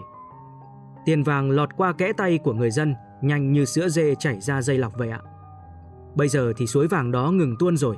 Hầu hết mọi người đều đã tiêu hết số tiền kiếm được rồi. Quốc vương đăm chiêu suy nghĩ một hồi lâu, rồi ngài hỏi. Lý do gì mà chỉ một số rất ít người lại có khả năng nắm giữ tất cả tiền vàng? Bởi vì họ biết cách. Tể tướng trả lời. Chúng ta không thể lên án một người thành công chỉ vì anh ta biết cách làm giàu. Pháp luật cũng không cho phép tước đoạt của cải mà anh ta đã kiếm được một cách chính đáng để trao lại cho những người tài hèn sức mọn hơn. Nhưng tại sao? Quốc vương gặng hỏi. Không phải mọi người đều nên học cách tích lũy và sinh sôi của cải để trở nên giàu có, sung túc hay sao? Quá đúng thưa bệ hạ. Nhưng ai sẽ dạy cho họ? Chắc chắn không phải các thầy tư tế, vì các thầy ấy cũng không biết cách kiếm tiền. Vậy ai là người biết cách làm giàu nhanh nhất trong thành vậy ngài tể tướng? Câu hỏi của người đã tự cho đáp án rồi ạ, thưa bệ hạ.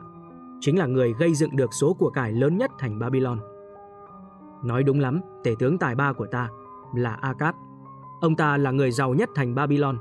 Triệu ông ta tới diện kiến ta ngay sáng mai. Ngày hôm sau, đúng như chỉ lệnh của quốc vương, Akkad đã diện kiến ngài, đường hoàng và nhanh nhẹn, dù đã ở độ tuổi thất thập cổ Lai Hy.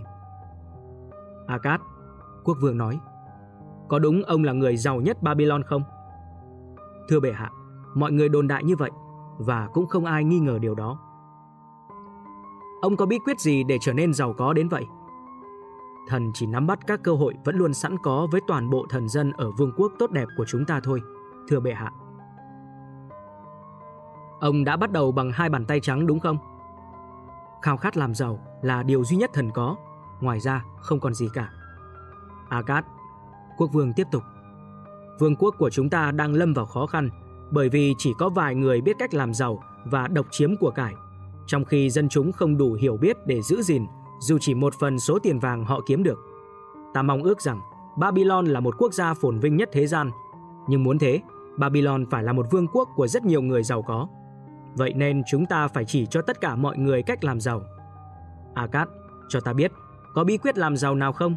Và bí quyết đó có thể truyền dạy cho người khác không? Thưa bệ hạ, người biết sẻ chia cho người không biết là một giải pháp thiết thực. Đôi mắt của quốc vương bừng lên, ánh nhìn chiều mến. Akat, ông đã nói những lời mà ta ao ước. Ông có nguyện cống hiến cho công cuộc này không? Liệu ông có muốn truyền kiến thức của mình cho một nhóm giảng sư để rồi các giảng sư này có thể dạy cho người khác cho đến khi có đủ người để truyền bá chân lý cho tất cả những thần dân xứng đáng trong vương quốc. Akat cúi người và trả lời.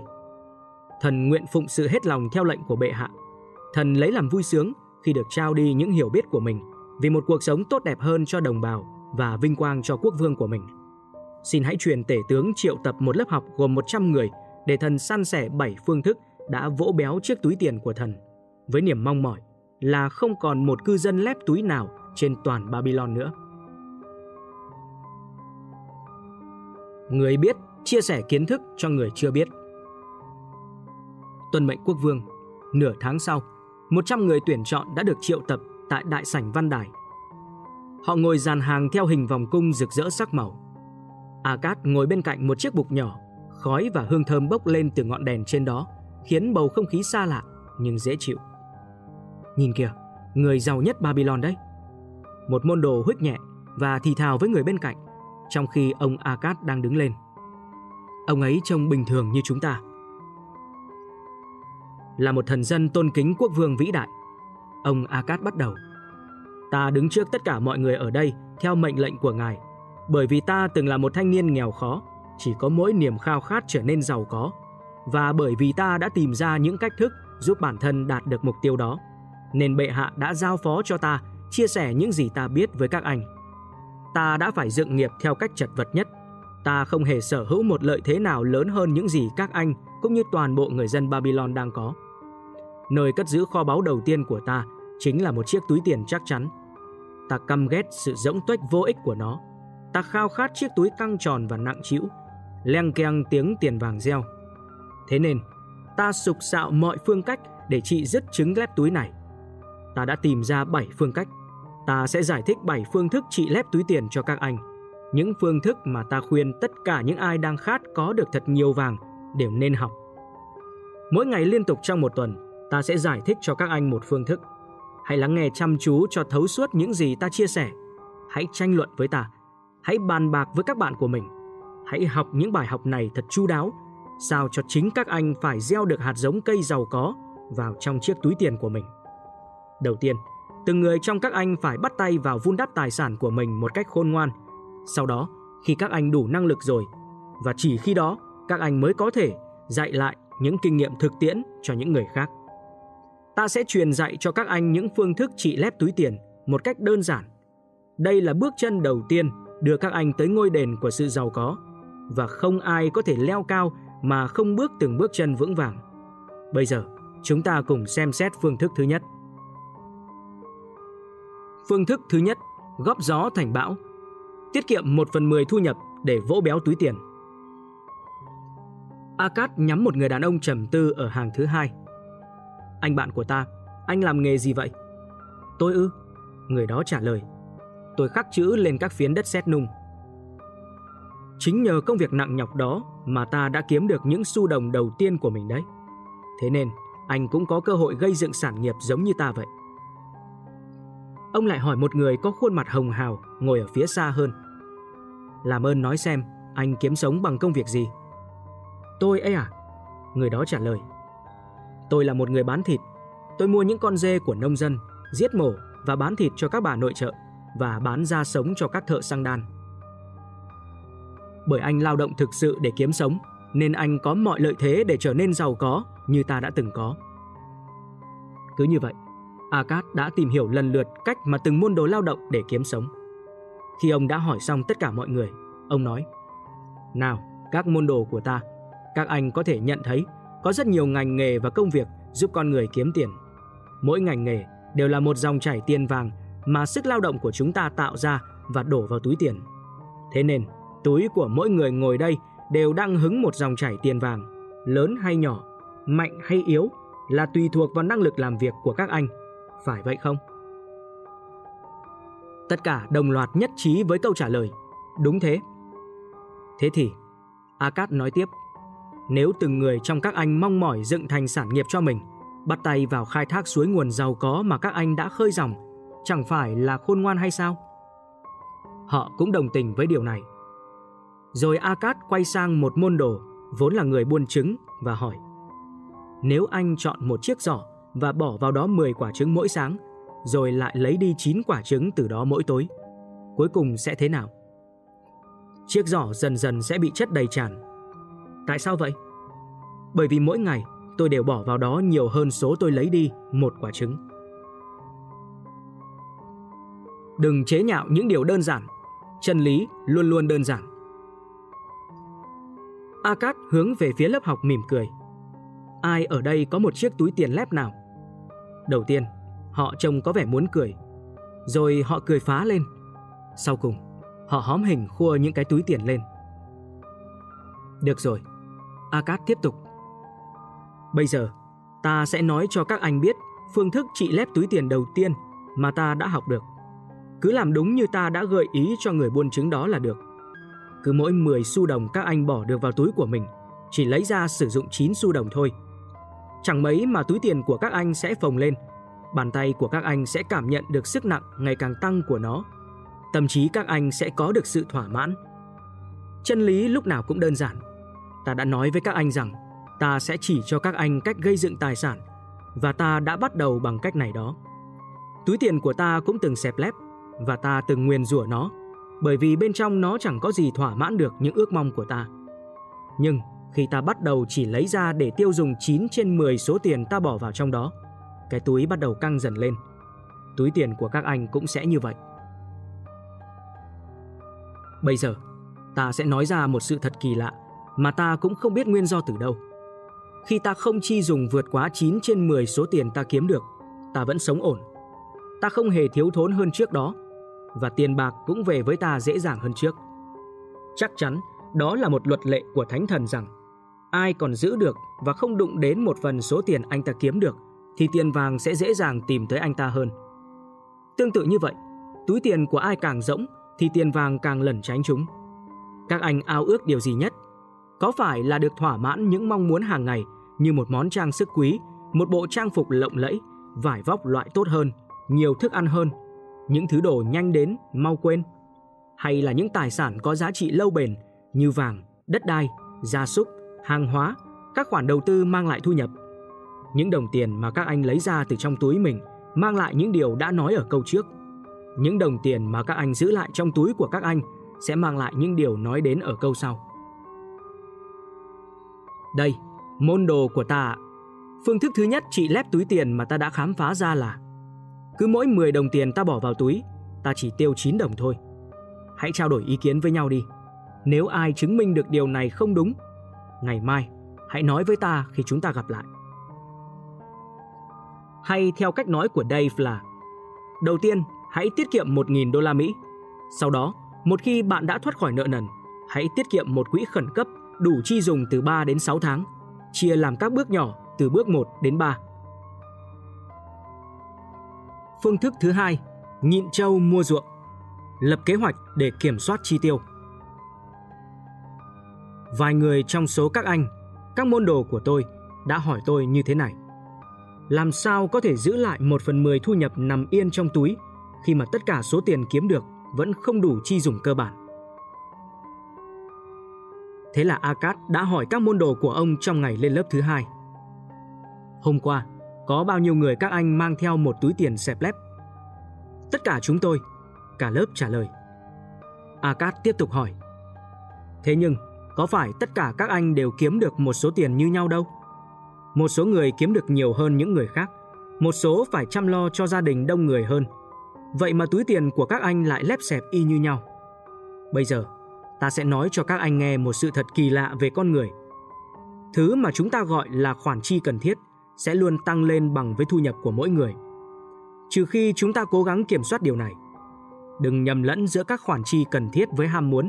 Mỗi người các anh cùng với gia đình thân yêu của mình mong muốn nhiều hơn mức thu nhập có thể đáp ứng. Vì thế, số tiền các anh kiếm được đã được chi dùng để thỏa mãn các mong muốn đó. Càng nhiều càng tốt, đúng không nào? Nhưng các anh vẫn còn nhiều mong muốn chưa được thỏa mãn. Phàm là con người, ai cũng bị đè nặng bởi các mong muốn ngoài khả năng. Vì ta có của cải, nên các anh cho rằng có lẽ ta thỏa nguyện với mọi mong muốn ư? Thật là một suy nghĩ sai lạc. Vàng không mua được toàn bộ thời gian, vàng không mua được toàn bộ sức khỏe, vàng không rút ngắn chặng đường du hành của ta.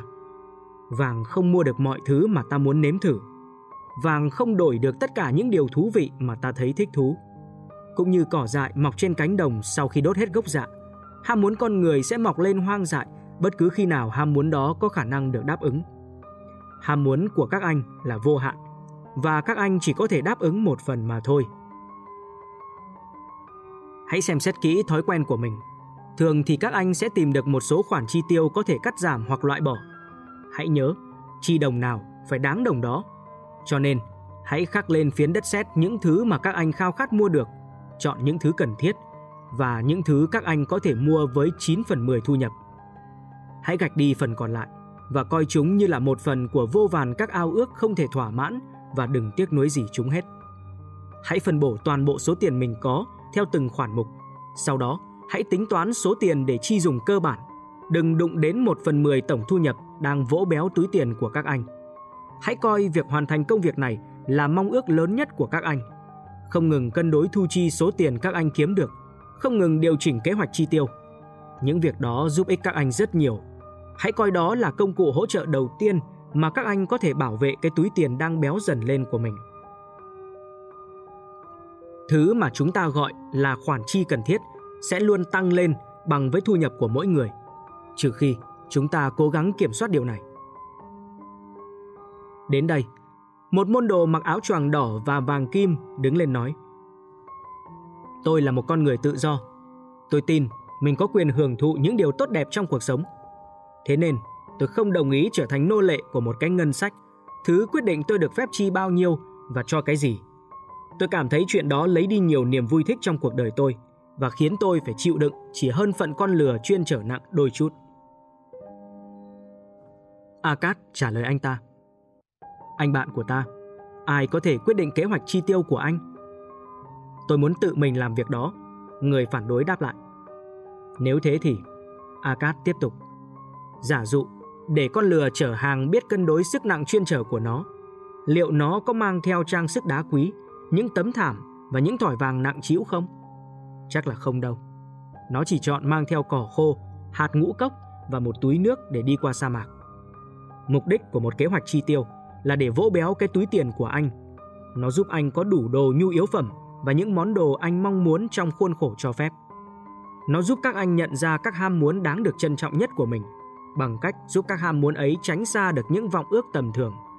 Như ánh sáng cuối đường hầm, kế hoạch chi tiêu soi dọi những lỗ thủng trong túi tiền của các anh, giúp các anh có thể ngăn tiền ngừng rơi ra ngoài, kiểm soát các khoản chi tiêu của mình cho những mục đích xứng đáng hơn. Vậy nên, đây là phương thức trị lép túi tiền thứ hai. Hãy lập kế hoạch chi tiêu, sao cho các anh có đủ tiền chi trả cho các nhu cầu thiết yếu, tận hưởng cuộc sống và thỏa mãn những ham muốn xứng đáng mà không phải tiêu vượt quá 9 phần 10 thu nhập của mình. Hay nói theo cách của Dave là Hãy sống theo cách riêng của bạn để sau này bạn có thể sống và cho đi theo cách riêng của mình.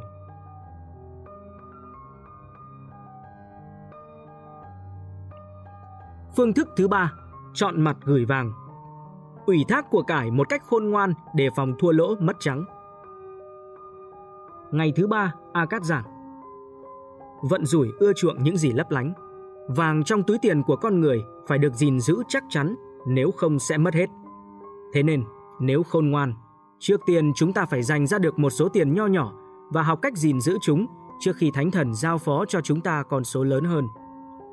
Bất cứ ai có vàng trong tay đều bị cám dỗ bởi các cơ hội có vẻ như sẽ mang lại cho bạn một khoản lợi nhuận lớn khi đầu tư vào các thương vụ đáng tin cậy nhất.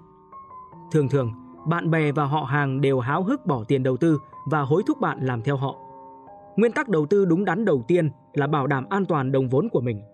Bị một món lợi lớn cuốn hút khi tiền vốn của các anh có nguy cơ bị mất, có phải là điều khôn ngoan không? Ta khẳng định là không. Rủi ro gánh chịu là nguy cơ thua lỗ trắng tay.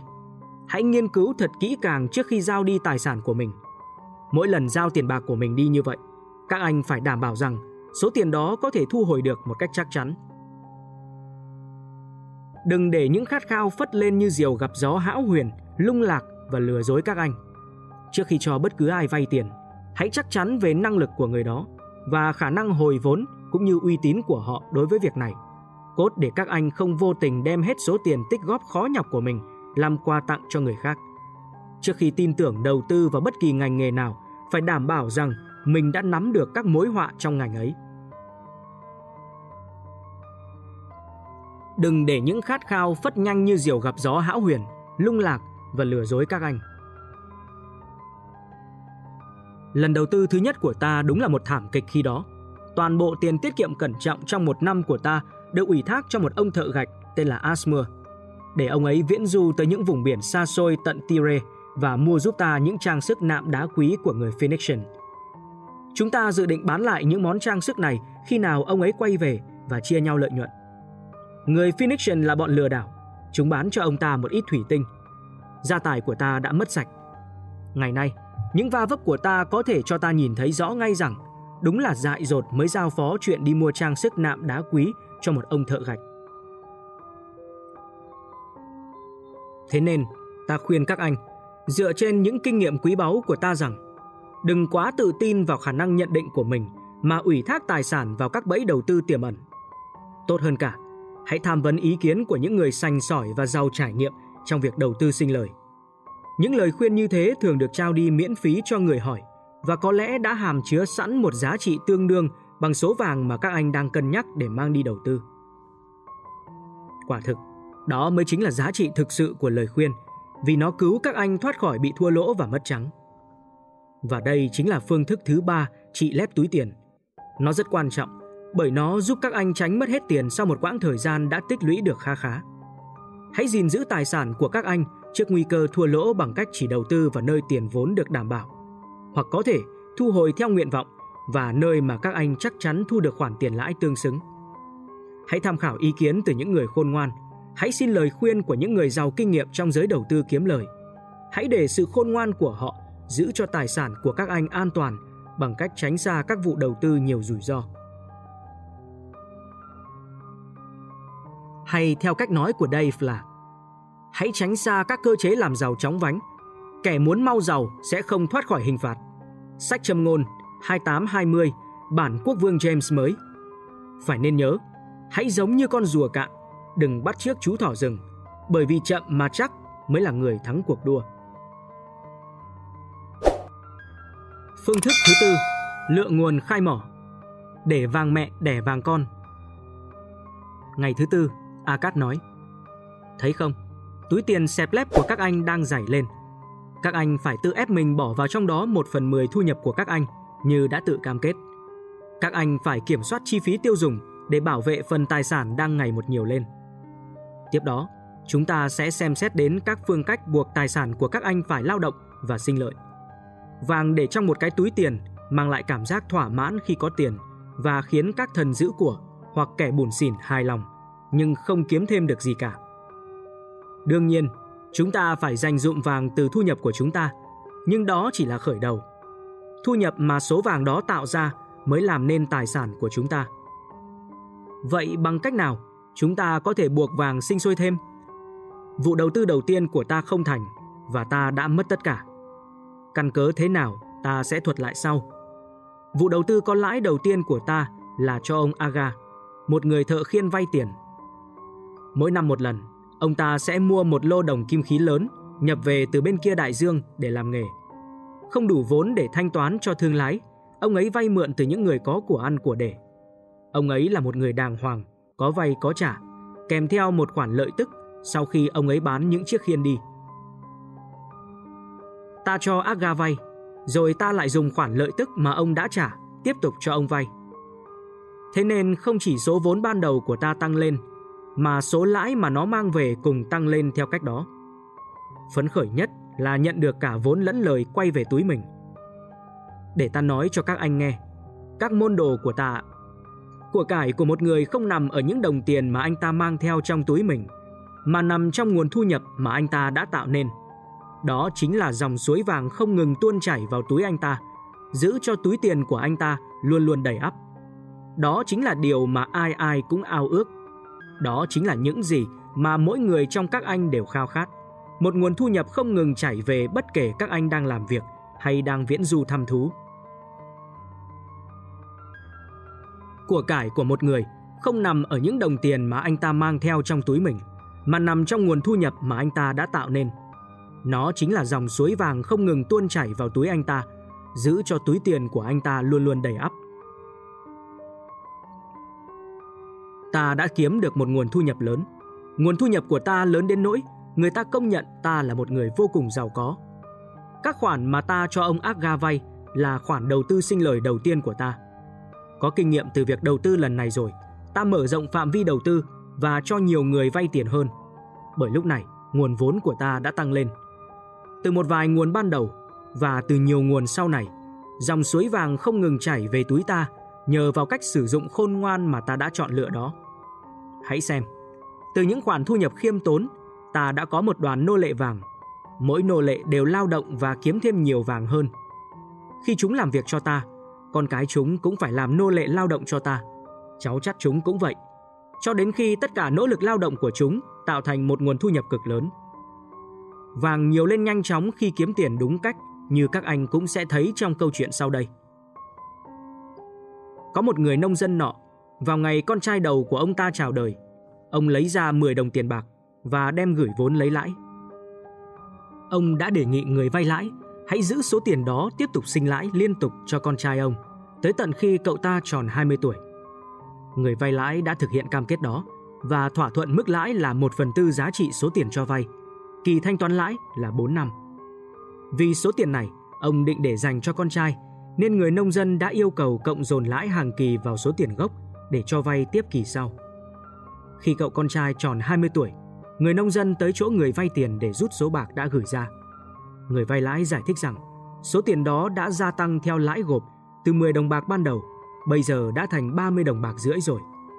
Người nông dân rất hài lòng và bởi vì con trai ông chưa cần đến số bạc đó nên ông lại gửi cho vay lãi tiếp.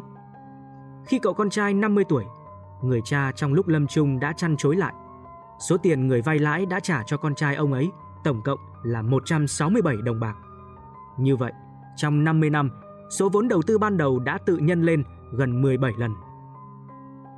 Vậy nên, đây là phương thức thứ tư trị lép túi tiền. Buộc từng đồng tiền tự sinh sôi thêm, giống như bầy gia súc trên cánh đồng, để mang lại nguồn thu nhập cho các anh, tạo ra một nguồn của cải không ngừng đổ vào túi tiền của các anh. Hay theo cách nói của Dave là Hãy đầu tư 15% thu nhập hộ gia đình để dưỡng già, bước nhỏ thứ tư. Cứ đầu tư, đừng lo lắng. Chỉ cần nạp tài khoản hưu trí 401k và Roth IRA vào các quỹ tương hỗ hoạt động hiệu quả hơn vì S&P khác nhau. Tại sao bạn đặt cược vào một con ngựa chưa thắng một cuộc đua nào? Hãy xem thị trường đang vận hành ra sao và chọn ra những người chiến thắng. Sau đó, không ngừng theo đuổi tháng này qua tháng khác. Đừng bỏ cuộc. Bí quyết để trở thành một triệu phú là đầu tư kiên định liên tục. Nếu bạn không làm gì với số vốn đầu tư của mình, bạn biết bản thân có gì rồi đấy. Không gì cả. Phương thức thứ năm, năng nhặt chặt bị. Nâng cao năng lực kiếm thêm nhiều tiền. Ngày thứ năm, Akat nói tiếp. Bây giờ, ta sẽ nói với các anh, các môn đồ của ta, một trong các phương thức quan trọng bậc nhất để điều trị một cái túi tiền lép. Tuy nhiên, ta không nói về tiền vàng, mà về chính các anh, những người học trò đang ngồi phía dưới kia. Ta sẽ nói về những thứ trong tâm trí và cuộc đời của mỗi người và chỉ rõ nó sẽ hỗ trợ hay ngăn cản thành công như thế nào. Cách đây không lâu, có một người trẻ tuổi đã tới tìm ta để vay tiền. Khi ta hỏi anh ta cần tiền để làm gì, anh ta phàn nàn rằng thu nhập của anh ta không đủ trang trải các chi phí tiêu dùng. Thế là ta đã giải thích như thế này. Anh ta là một khách vay nợ không tiềm năng vì anh ta không có năng lực tạo ra số dư để hoàn lại khoản nợ đã vay. Chàng trai trẻ ạ, điều mà cậu cần là kiếm nhiều tiền hơn Cậu đã làm gì để thúc đẩy năng lực kiếm tiền của mình nào? Mọi điều cháu có thể làm, cậu ta trả lời. Cháu đã gặp ông chủ để đòi tăng lương 6 lần, dòng dã 2 tháng trời nhưng không được. Có thể, chúng ta thấy buồn cười trước suy nghĩ ngây ngô của cậu ta. Thế nhưng cậu ta thực sự sở hữu một điều kiện thiết yếu để thúc đẩy nguồn thu nhập của mình. Bên trong cậu ta là một khát khao mạnh mẽ, một khát khao chính đáng và đáng cổ vũ kiếm được nhiều tiền hơn. Khát khao phải đi trước, thành tựu mới đến theo. Khát khao phải mãnh liệt và rõ ràng, các mong muốn bình thường đều dễ phai nhạt theo thời gian. Khát khao phải đi trước, thành tựu mới đến theo. Là con người, có ao ước trở nên giàu có chỉ là chuyện rất nhỏ. Khao khát có được 5 đồng vàng là một mong muốn hữu hình có thể nỗ lực đạt được. Sau khi anh ta đã theo đuổi khao khát mãnh liệt để sở hữu bằng được 5 đồng vàng đó rồi, tiếp theo anh ta có thể tìm ra cách thức tương tự để sở hữu bằng được 10 đồng vàng và rồi tới 20 đồng và sau đó là 1.000 đồng. Và hãy xem, anh ta dần trở nên giàu có. Trong khi tìm tòi để đạt được một khao khát nho nhỏ nhưng rõ ràng đó, anh ta đã rèn luyện cho bản thân cách để đạt được một điều ước muốn lớn lao hơn. Đây chính là quy trình tích lũy của cải bắt đầu từ một con số nhỏ rồi đến một con số lớn hơn, tương tự như cách con người ta học tập để nâng cao năng lực theo từng bước. Khao khát phải đơn giản và rõ ràng. Mục tiêu trọng tâm sẽ bị sao nhãng nếu các anh có quá nhiều điều khao khát, hoặc khao khát của các anh không rõ ràng, hay khao khát vượt quá tầm với. Khi một người tự hoàn thiện bản thân theo tiếng gọi của khao khát, năng lực kiếm tiền của anh ta cũng sẽ như vậy. Trong những ngày tháng đó, khi ta đang là một anh thợ chép thuê hèn mọn, ngày ngày khắc chữ lên các phiến đất sét với mức lương ba cọc ba đồng, ta đã quan sát thấy những người thợ làm công khác khắc được nhiều chữ hơn ta và được trả nhiều tiền hơn ta. Thế là ta đã quyết tâm rằng ta phải là thợ khắc chữ giỏi đến mức không ai qua mặt được. Ta cũng không mất nhiều thời gian để khám phá ra nguyên do đằng sau thành công của họ. Dồn niềm yêu thích vào công việc nhiều hơn, tập trung vào nhiệm vụ cao hơn, kiên trì nỗ lực không ngừng hơn và thấy chưa, không một ai khắc được nhiều phiến đất sét trong một ngày hơn ta đâu. Không lâu sau, kỹ năng làm việc nâng cao của ta đã gặt hái được quả ngọt mà ta không cần phải tới gặp thợ cả 6 lần liền để đòi được công nhận. Chúng ta càng học hỏi được nhiều, chúng ta càng có thể kiếm được nhiều tiền. Người nào không ngừng tìm tòi, học hỏi về công việc của mình sẽ luôn thu hoạch được trái ngọt. Nếu là một thợ thủ công, có thể tìm tòi để học hỏi thêm các phương pháp và các công cụ của những người thợ điêu luyện nhất trong cùng ngành nghề. Nếu nghiên cứu về luật pháp hay chữa bệnh, có thể học hỏi và trao đổi kiến thức với những người cùng ngành. Nếu là một thương nhân, có thể tiếp tục tìm kiếm các hàng hóa tốt hơn, giá rẻ hơn. Mọi thứ luôn được thay đổi và cải thiện bởi những con người kiên định tìm kiếm cách thức nâng cao năng lực để phục vụ tốt hơn. Thế nên, ta khuyến khích tất cả mọi người trở thành tiên phong, đừng bao giờ đứng yên, chứ đừng nói là để mình thụt lùi. Những kinh nghiệm đúc kết được mang theo những điều làm giàu cho cuộc sống của con người. Dưới đây là những điều bắt buộc phải thực hiện đối với bất cứ ai tôn trọng bản thân mình. Phải trả hết nợ nần trong thời hạn nhanh nhất có thể, không mua sắm những gì vượt quá khả năng chi trả. Phải chăm lo cho gia đình đủ để người thân nghĩ và nói tốt đẹp về mình. Phải lập di chúc, phòng khi thánh thần gọi đến tên mình, chia tài sản một cách hợp lý, công bằng. Phải có lòng trắc ẩn với những người bất hạnh, dù họ bị khiếm khuyết về thể chất hay tổn thương tâm lý và hỗ trợ họ trong giới hạn hợp lý. Phải đối xử chu đáo với những người thân yêu của mình. Như vậy, phương thức chữa trị thứ năm cho một cái túi tiền mỏng là bồi dưỡng năng lực bản thân, học hỏi để khôn ngoan hơn, rèn luyện để tay nghề điêu luyện hơn, sống và cư xử một cách tự trọng. Từ đó mới có thể tự tin vào chính mình để thực hiện được những khao khát đã cân nhắc thận trọng. Hay theo cách nói của Dave là Bà nội tôi đã mách bảo rằng khi trắng tay, nơi làm việc chính là một nơi tuyệt diệu. Phương thức thứ 6. Tấc đất, tấc vàng. Biến ngôi nhà của bạn thành một khoản đầu tư sinh lời. Ngày thứ 6, Akat giảng. Nếu một người để riêng ra 9 phần 10 thu nhập của họ, chỉ sống và tận hưởng cuộc sống bằng số tiền đó, và nếu như anh ta có thể biến bất kỳ phần nào trong 9 phần thu nhập đó thành một khoản đầu tư sinh lợi mà vẫn ổn thỏa, thì tài sản của anh ta sẽ nhân lên nhanh gấp bội. Hầu hết cư dân Babylon chỉ đủ khả năng sống trong những nơi ở toành toàng. Họ phải trả cho một người chủ đất nào đó những khoản tiền thuê phòng hậu hĩnh, trong khi những người vợ chẳng có lấy một chỗ để trồng hoa và con cái họ không có nơi nào vui đùa ngoại trừ ngõ hẻm bẩn thỉu. Không một gia đình nào có thể sống vui vẻ, đủ đầy nếu họ không có một sân chơi sạch sẽ cho con trẻ và nơi cho những người vợ trồng hoa thơm, cây gia vị, cây thảo dược quý cho gia đình sử dụng. Sâu thẳm trong mỗi người, ta đều sẽ rất hạnh phúc khi được ăn thức ăn từ chính cây mình trồng, được hưởng những quả nho do chính tay mình vun sới, có chỗ trú ngụ của riêng mình và biến nó thành nơi trốn mà ta có thể tự hào chăm chút. Tất cả sẽ hóa thành sự tự tin và nỗ lực để đạt được nhiều điều hơn nữa. Thế nên, ta thực sự khuyên rằng ai cũng nên có một mái nhà che mưa che nắng cho mình và người thân của mình. Chuyện sở hữu nhà ở không phải là bất khả thi. Quốc vương vĩ đại của chúng ta đã mở rộng tường thành Babylon và có nhiều đất trống, có thể mua được với giá cả phải chăng.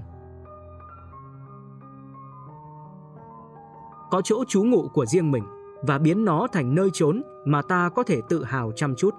Tất cả sẽ hóa thành sự tự tin và nỗ lực để đạt được nhiều điều hơn nữa. Hỡi các môn đồ, những người cho vay tiền cũng sẽ suy xét tham vọng của những kẻ muốn có một ngôi nhà và một mảnh đất cho gia đình mình. Các anh có thể vay tiền để trả cho lò gạch cũng như thợ xây để phục vụ cho những mục đích cao cả như thế. Chỉ cần cho họ thấy bản thân các anh đã bỏ một tỷ lệ phù hợp để phục vụ cho mục đích này. Rồi khi căn nhà đã xây xong, các anh có thể trả cho người cho vay một số tiền nào đó, đều đặn theo kỳ thanh toán, giống như nộp tiền thuê nhà cho chủ đất vậy. Bởi vì mỗi lần thanh toán xong một kỳ trả nợ, tổng tiền nợ còn lại sẽ giảm xuống, nên một vài năm sau, các anh sẽ trả hết số nợ nần đó.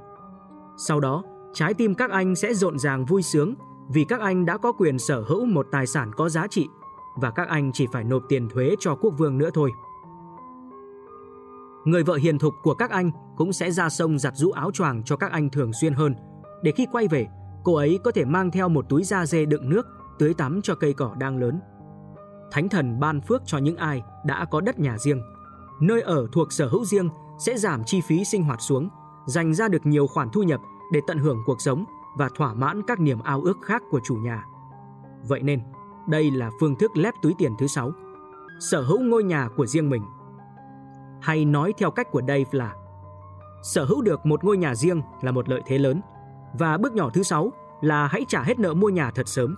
67% các triệu phú sống trong những ngôi nhà có những tài sản thế chấp không còn nợ mua nữa. Thế nên, hãy trả hết nợ mua nhà đi. Phương thức thứ bảy, phát nương trồng lúa, đào ao thả cá, bảo đảm một nguồn thu nhập tương lai.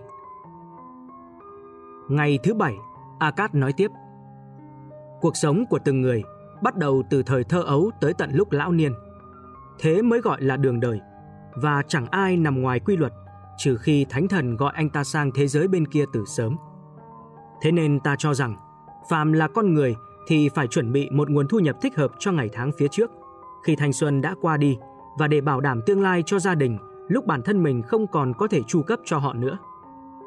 Bài học này sẽ hướng dẫn các anh đổ đầy túi tiền khi thời gian không cho phép các anh học hỏi thêm nữa. Người nào đã thấu hiểu quy luật làm giàu và thu được nhiều lợi nhuận thì nên suy nghĩ một chút về tương lai. Anh ta nên lên kế hoạch một số khoản đầu tư có thể tồn tại bền vững và an toàn trong nhiều năm, nhưng vẫn có thể thu hồi khi cần đến. Có rất nhiều cách bảo đảm nguồn cung cấp cho tương lai con người. Anh ta có thể chôn giấu một kho báu bí mật. Tuy nhiên, cho dù có giấu kín khéo léo thế nào, đương nhiên nó vẫn trở thành của mồi cho bọn trộm. Vì lý do này, ta không khuyến khích thực hiện kế hoạch này. Người ta cũng có thể mua nhà, đất để tiết kiệm cho tương lai.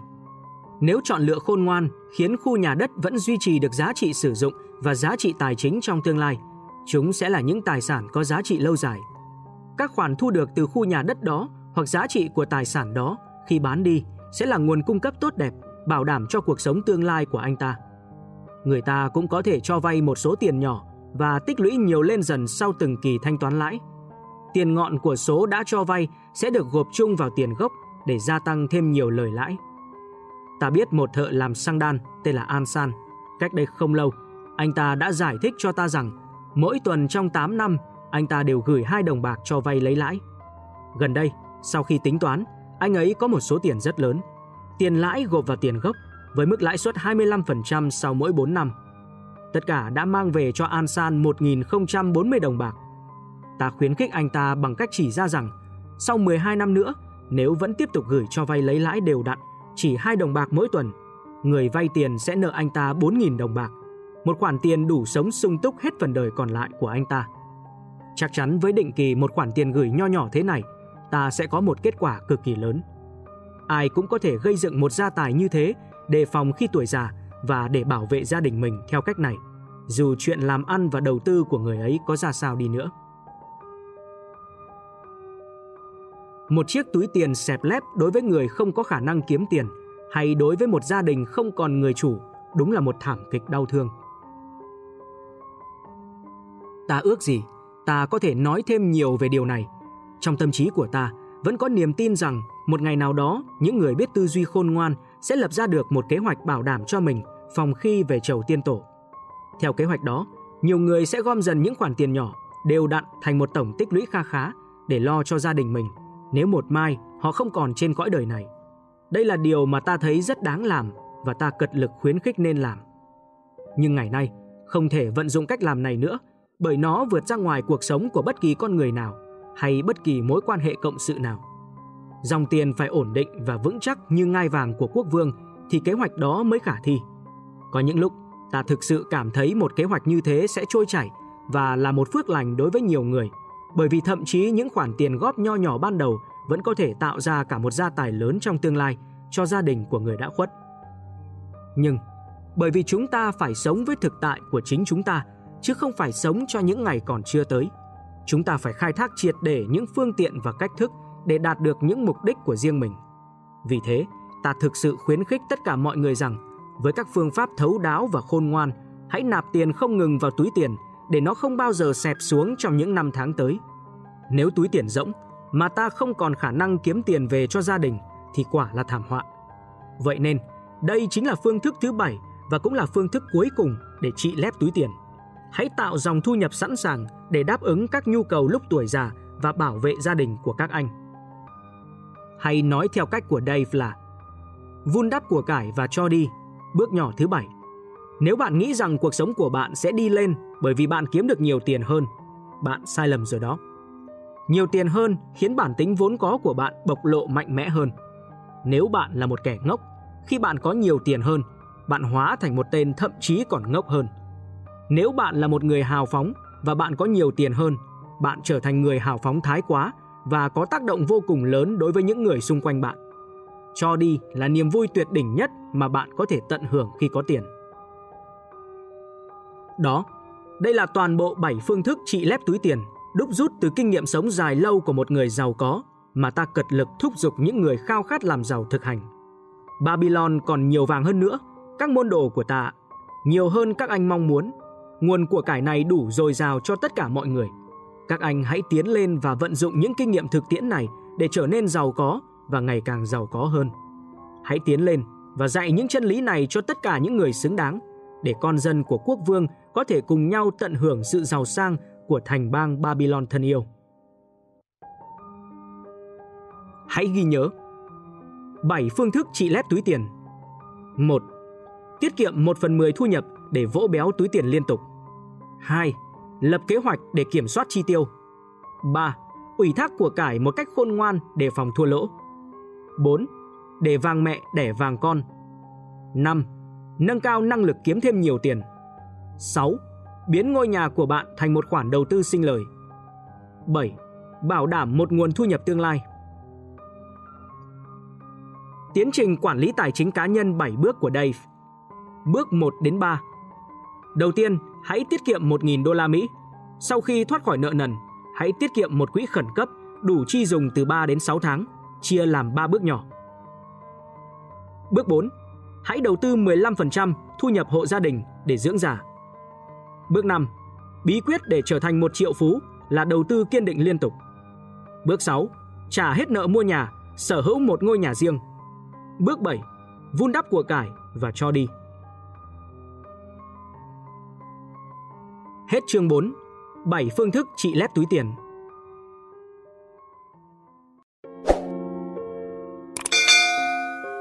Chương 5. Diện kiến nữ thần may mắn. Gạt bỏ trì hoãn, nắm bắt thời cơ. Nếu con người ta may mắn thì không ai nói trước được vận may đó lớn tới đâu. Dù quăng anh ta xuống sông Euphrates đi chăng nữa, thì anh ta cũng sẽ bơi lên với một viên ngọc trai trong tay như không hề có chuyện gì. Ngạn ngữ Babylon May mắn là khao khát chung của tất cả mọi người. Khao khát đó vẫn mãnh liệt trong lồng ngực của những con người sống cách đây 4.000 năm tại thành cổ Babylon, như trong trái tim của con người thời nay.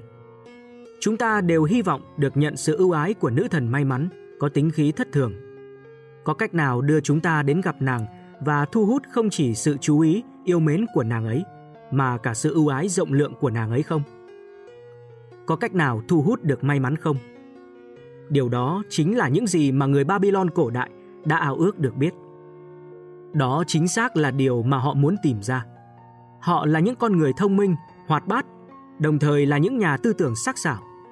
Như thế đủ để giải thích vì sao vương quốc của họ lại phát triển thịnh vượng và có sức ảnh hưởng bậc nhất trong thời đại đó. Trong lịch sử xa xôi kia, họ không hề có trường học hay các trường cao đẳng. Tuy nhiên, họ có một nơi tập trung dành cho việc học hành và đó là một nơi rất có ý nghĩa thiết thực.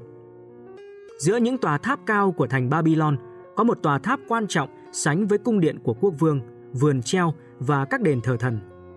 Bạn có thể thấy nó ít được nhắc đến trong các cuốn sách lịch sử, gần như không ai nhắc đến.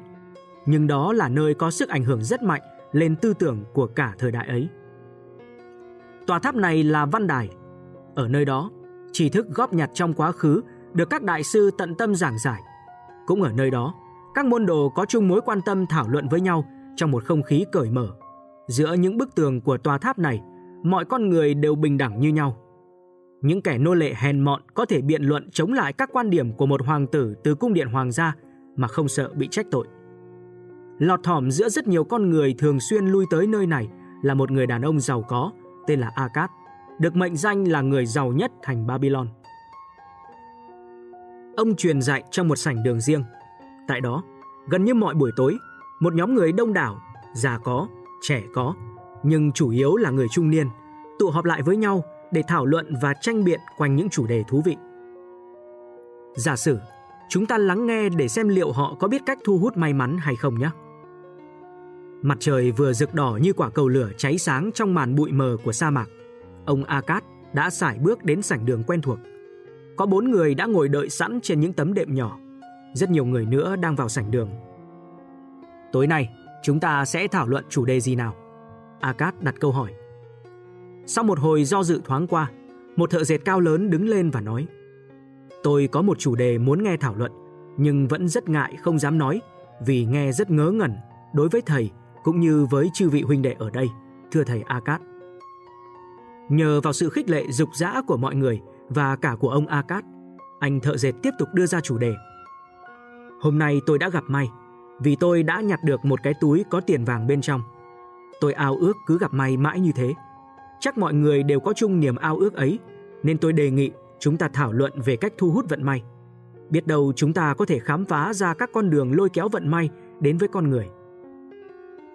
Anh đã đưa ra một chủ đề thú vị nhất đấy. Akat nhận xét. Một chủ đề đáng thảo luận nhất.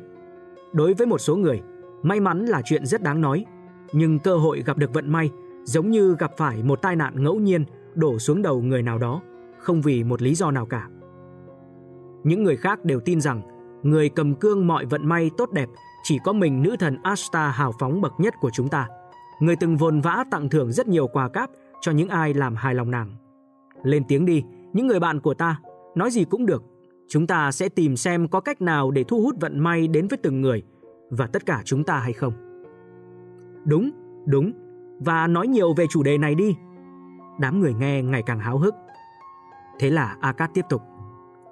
Để bắt đầu thảo luận, trước hết hãy nghe ý kiến từ một người trong số chúng ta. Một người nào đó đã từng gặp may mắn như anh thợ dệt, nhặt được tiền vàng mà không cần nỗ lực. Có một khoảng lặng diễn ra trong lúc mọi người đều nhìn quanh, chờ đợi một người đáp lời, nhưng không có ai hết. Sao thế này? Không một ai ư? Ông A Cát hỏi. Vậy thì, vận may kiểu dạng này quả thực là hiếm có rồi. Vậy bây giờ, ai có thể đưa ra gợi ý xem chúng ta có thể tiếp tục tìm kiếm vận may ở đâu đây? Tôi có thể gợi ý chuyện đó. Một chàng trai trẻ mặc áo choàng chỉnh tề đứng lên đáp lời. Cứ nhắc đến may mắn, người ta nghĩ ngay đến sòng bạc như một lẽ tự nhiên đúng không? Đó là chốn chúng ta thấy nhiều người quỵ lụy trước sự ưu ái của nữ thần với hy vọng nàng sẽ ban cho họ những ván bài thắng đậm, đúng không nào? Khi người đó ngồi lại vào chỗ của mình, chợt một giọng nói cất lên. Đừng dừng lại, kể tiếp câu chuyện của anh đi nào. Hãy kể cho chúng tôi, anh có được nữ thần ưu ái ban phước cho trong các sòng bài hay không? Nàng có lật mặt xúc sắc màu đỏ lên để anh bỏ túi tiền thắng bạc của những người chơi hay nàng đã lật mặt xanh lên và để các con bạc nẫng hết những đồng bạc mồ hôi nước mắt của anh. Anh chàng trẻ tuổi hùa theo tiếng cười thiện ý và trả lời. Tôi không muốn phải thừa nhận rằng nàng ấy dường như còn không biết đến sự có mặt của tôi ở đó. Nhưng còn các anh thì sao? Các anh có thấy nàng ấy đợi ở đâu đó để lật quân xúc sắc theo ý muốn của các anh không? Chúng tôi háo hức được nghe kể cũng như được học hỏi một cách vào chuyện rất thông minh. Akat tham dự. Chúng ta gặp nhau ở đây để cùng cân nhắc mọi khía cạnh của một vấn đề, bỏ qua chuyện bài bạc sẽ bỏ qua một bản năng chung của con người, đó là rất thích thử vận may với một số bạc lẻ và mong muốn rằng nhờ đó mà thắng được thật nhiều vàng. Chuyện này khiến tôi nhớ lại những cuộc đua ngựa ngày hôm qua. Một người đang nghe khác lên tiếng. Nếu nữ thần thường xuyên lui tới chỗ bài bạc thì nàng cũng chẳng bỏ qua những cuộc đua phấn khích với những chiếc xe rát vàng và những con ngựa sùi bọt mép đâu. Kể với chúng tôi một cách thành thực đi Akat. Hôm qua, nàng ấy có thì thầm bảo ông nên đặt cược vào những con ngựa xám vùng Nineveh hay không. Lúc đó tôi đứng ngay sau lưng ông và không tin nổi vào tai mình khi nghe thấy ông đặt cược cho những con ngựa xám đó. Ông, cũng như tất cả chúng tôi, vẫn biết rằng toàn Assyria này không có đội nào hạ được những con ngựa nâu đỏ thân yêu của chúng ta nếu đua một cách công bằng. Có phải nữ thần đã thì thầm vào tai ông rằng hãy đánh cược cho những chú ngựa xám bởi vì trong lượt đua cuối, những con ngựa đen sẽ vấp ngã và cản đường những chú ngựa nâu đỏ của chúng ta để cho những con ngựa màu xám về đích trước tiên và giành phần thắng nhờ may mắn.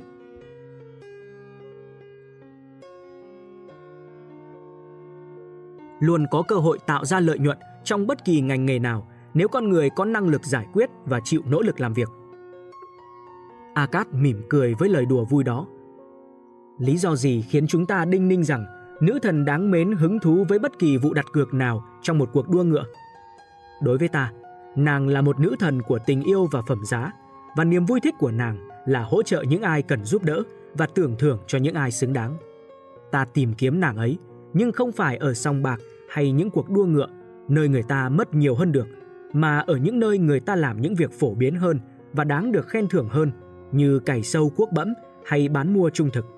Luôn có cơ hội tạo ra lợi nhuận trong bất kỳ ngành nghề nào nếu con người có năng lực giải quyết và chịu nỗ lực làm việc. Cũng có thể, không phải lúc nào anh ta cũng được hưởng thành quả bởi vì đôi khi anh ta nhận định sai hoặc lúc khác gió bão và thời tiết khắc nghiệt phủi sạch công sức của anh ta. Tuy nhiên, nếu anh ta kiên định nỗ lực tiếp, theo lẽ thường, anh ta chẳng sớm thì muộn sẽ nhìn thấy lợi nhuận của mình. Đó là do cơ hội kiếm lời luôn nghiêng về phía những người làm ăn chân chính. Tuy nhiên, khi tham gia cờ bạc, mọi thứ đảo ngược, cơ hội kiếm lời luôn chống lại ta và nghiêng về phía nhà cái. Các trò cờ bạc luôn được xếp đặt sao cho nhà cái luôn có lợi. Đó là cách họ kinh doanh và họ luôn tính toán sao cho mình có thể kiếm lời từ những đồng tiền mà người chơi đặt vào. Rất ít người chơi nhận ra quy luật, nhà cái thắng hầu hết mọi cuộc chơi, trong khi bản thân họ thì họa hoàn mới có nổi một cơ hội. Chẳng hạn, lấy ví dụ là trò đổ xúc sắc ăn tiền. Mỗi lần gieo xúc sắc, người chơi đặt tiền cược xem mặt nào ngửa lên trên cùng.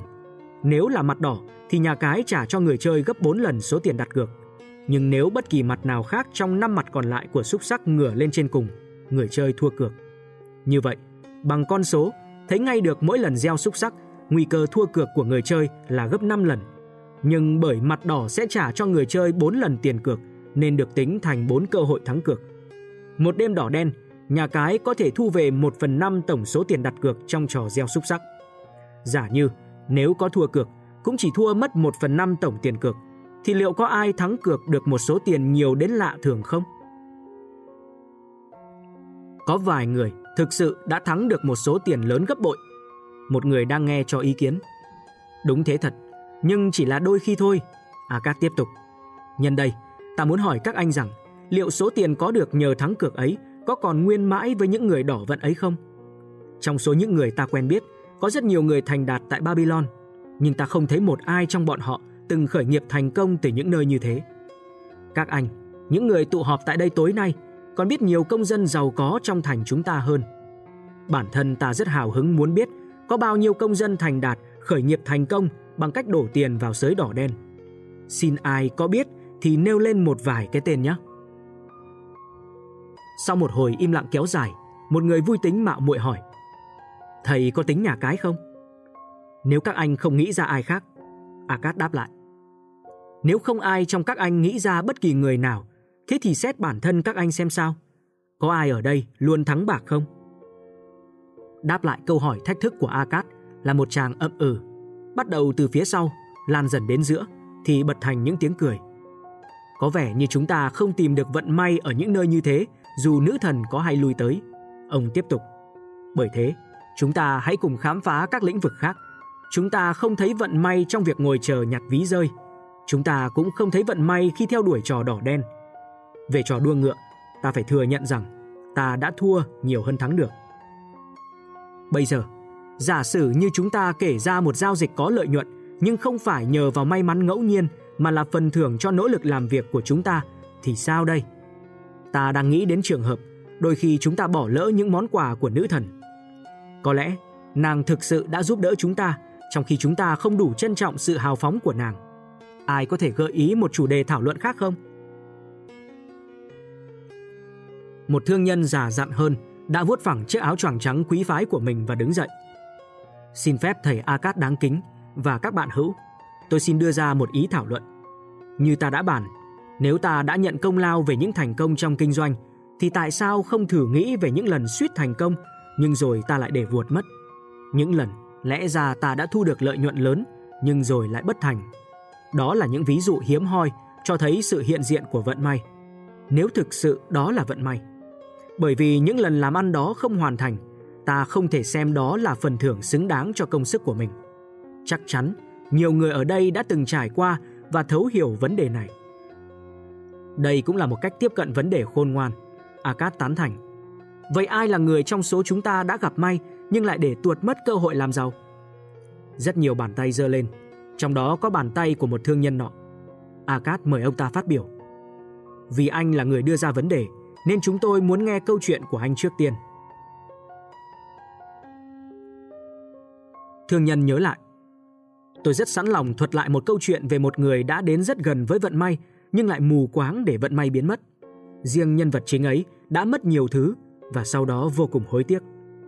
Cách đây nhiều năm, khi tôi còn là một thanh niên mới lập gia đình và bắt đầu lập nghiệp khá suôn sẻ, cha tôi một ngày nọ đã tới và thúc giục tôi tham gia một vụ đầu tư. Con trai người bằng hữu tốt của cha tôi đã để ý tới một giải đất trơ trụi, không xa lắm bên ngoài tường thành chúng ta. Giải đất nằm cao hơn con kênh nên nước không thể vào được. Anh ta đã lập kế hoạch mua lại giải đất đó, xây dựng ba guồng nước lớn hoạt động bằng sức bò kéo và nhờ vậy đã đưa nước lên cao phục vụ sinh hoạt và mang lại sự sống cho giải đất màu mỡ ấy. Công trình hoàn thành, anh ta lập kế hoạch chia giải đất thành những khoảnh nhỏ để bán lại cho các cư dân vương quốc trồng dược liệu. Anh ta không còn đủ vốn để hoàn thành công trình như đã cam kết. Cũng như tôi, anh ta là một thanh niên có thu nhập tầm tầm. Cha anh ấy, giống như cha tôi, phải chăm lo cho một đại gia đình đông đúc bằng những nguồn thu nhập ít ỏi. Vì thế, anh ta đã quyết định rủ một nhóm người quan tâm cùng bỏ vốn vào công trình đó. Có tất cả 12 người tham gia nhóm đó, ai cũng cam kết kiếm tiền và đồng ý bỏ ra một phần 10 thu nhập vào quỹ vốn chung cho đến khi cải tạo xong mảnh đất để đem bán. Sau đó, lời lãi sẽ được chia cho từng người theo tỷ lệ số vốn góp chung. Con trai ơi, cha tôi bảo tôi, giờ con đã trưởng thành rồi, cha rất mong con bắt tay vào gây dựng tài sản giá trị cho mình để con trở thành một người được nể trọng. Cha ao ước được thấy con rút kinh nghiệm từ những sai lầm thiếu chín chắn của cha ông mình, từ đó làm lợi cho chính mình. Con cũng mong được như thế lắm cha ạ. Tôi trả lời. Thế thì nghe cha khuyên đây. Hãy thực hiện những việc mà lẽ ra cha phải làm được ở tuổi con bây giờ. Hãy để dành một phần mười thu nhập của con và mang đi đầu tư sinh lời. Nhờ vào một phần mười thu nhập này và số tiền lời nó mang lại, trước khi con bằng tuổi của ta bây giờ, con đã có thể tích lũy cho bản thân một gia sản có giá trị.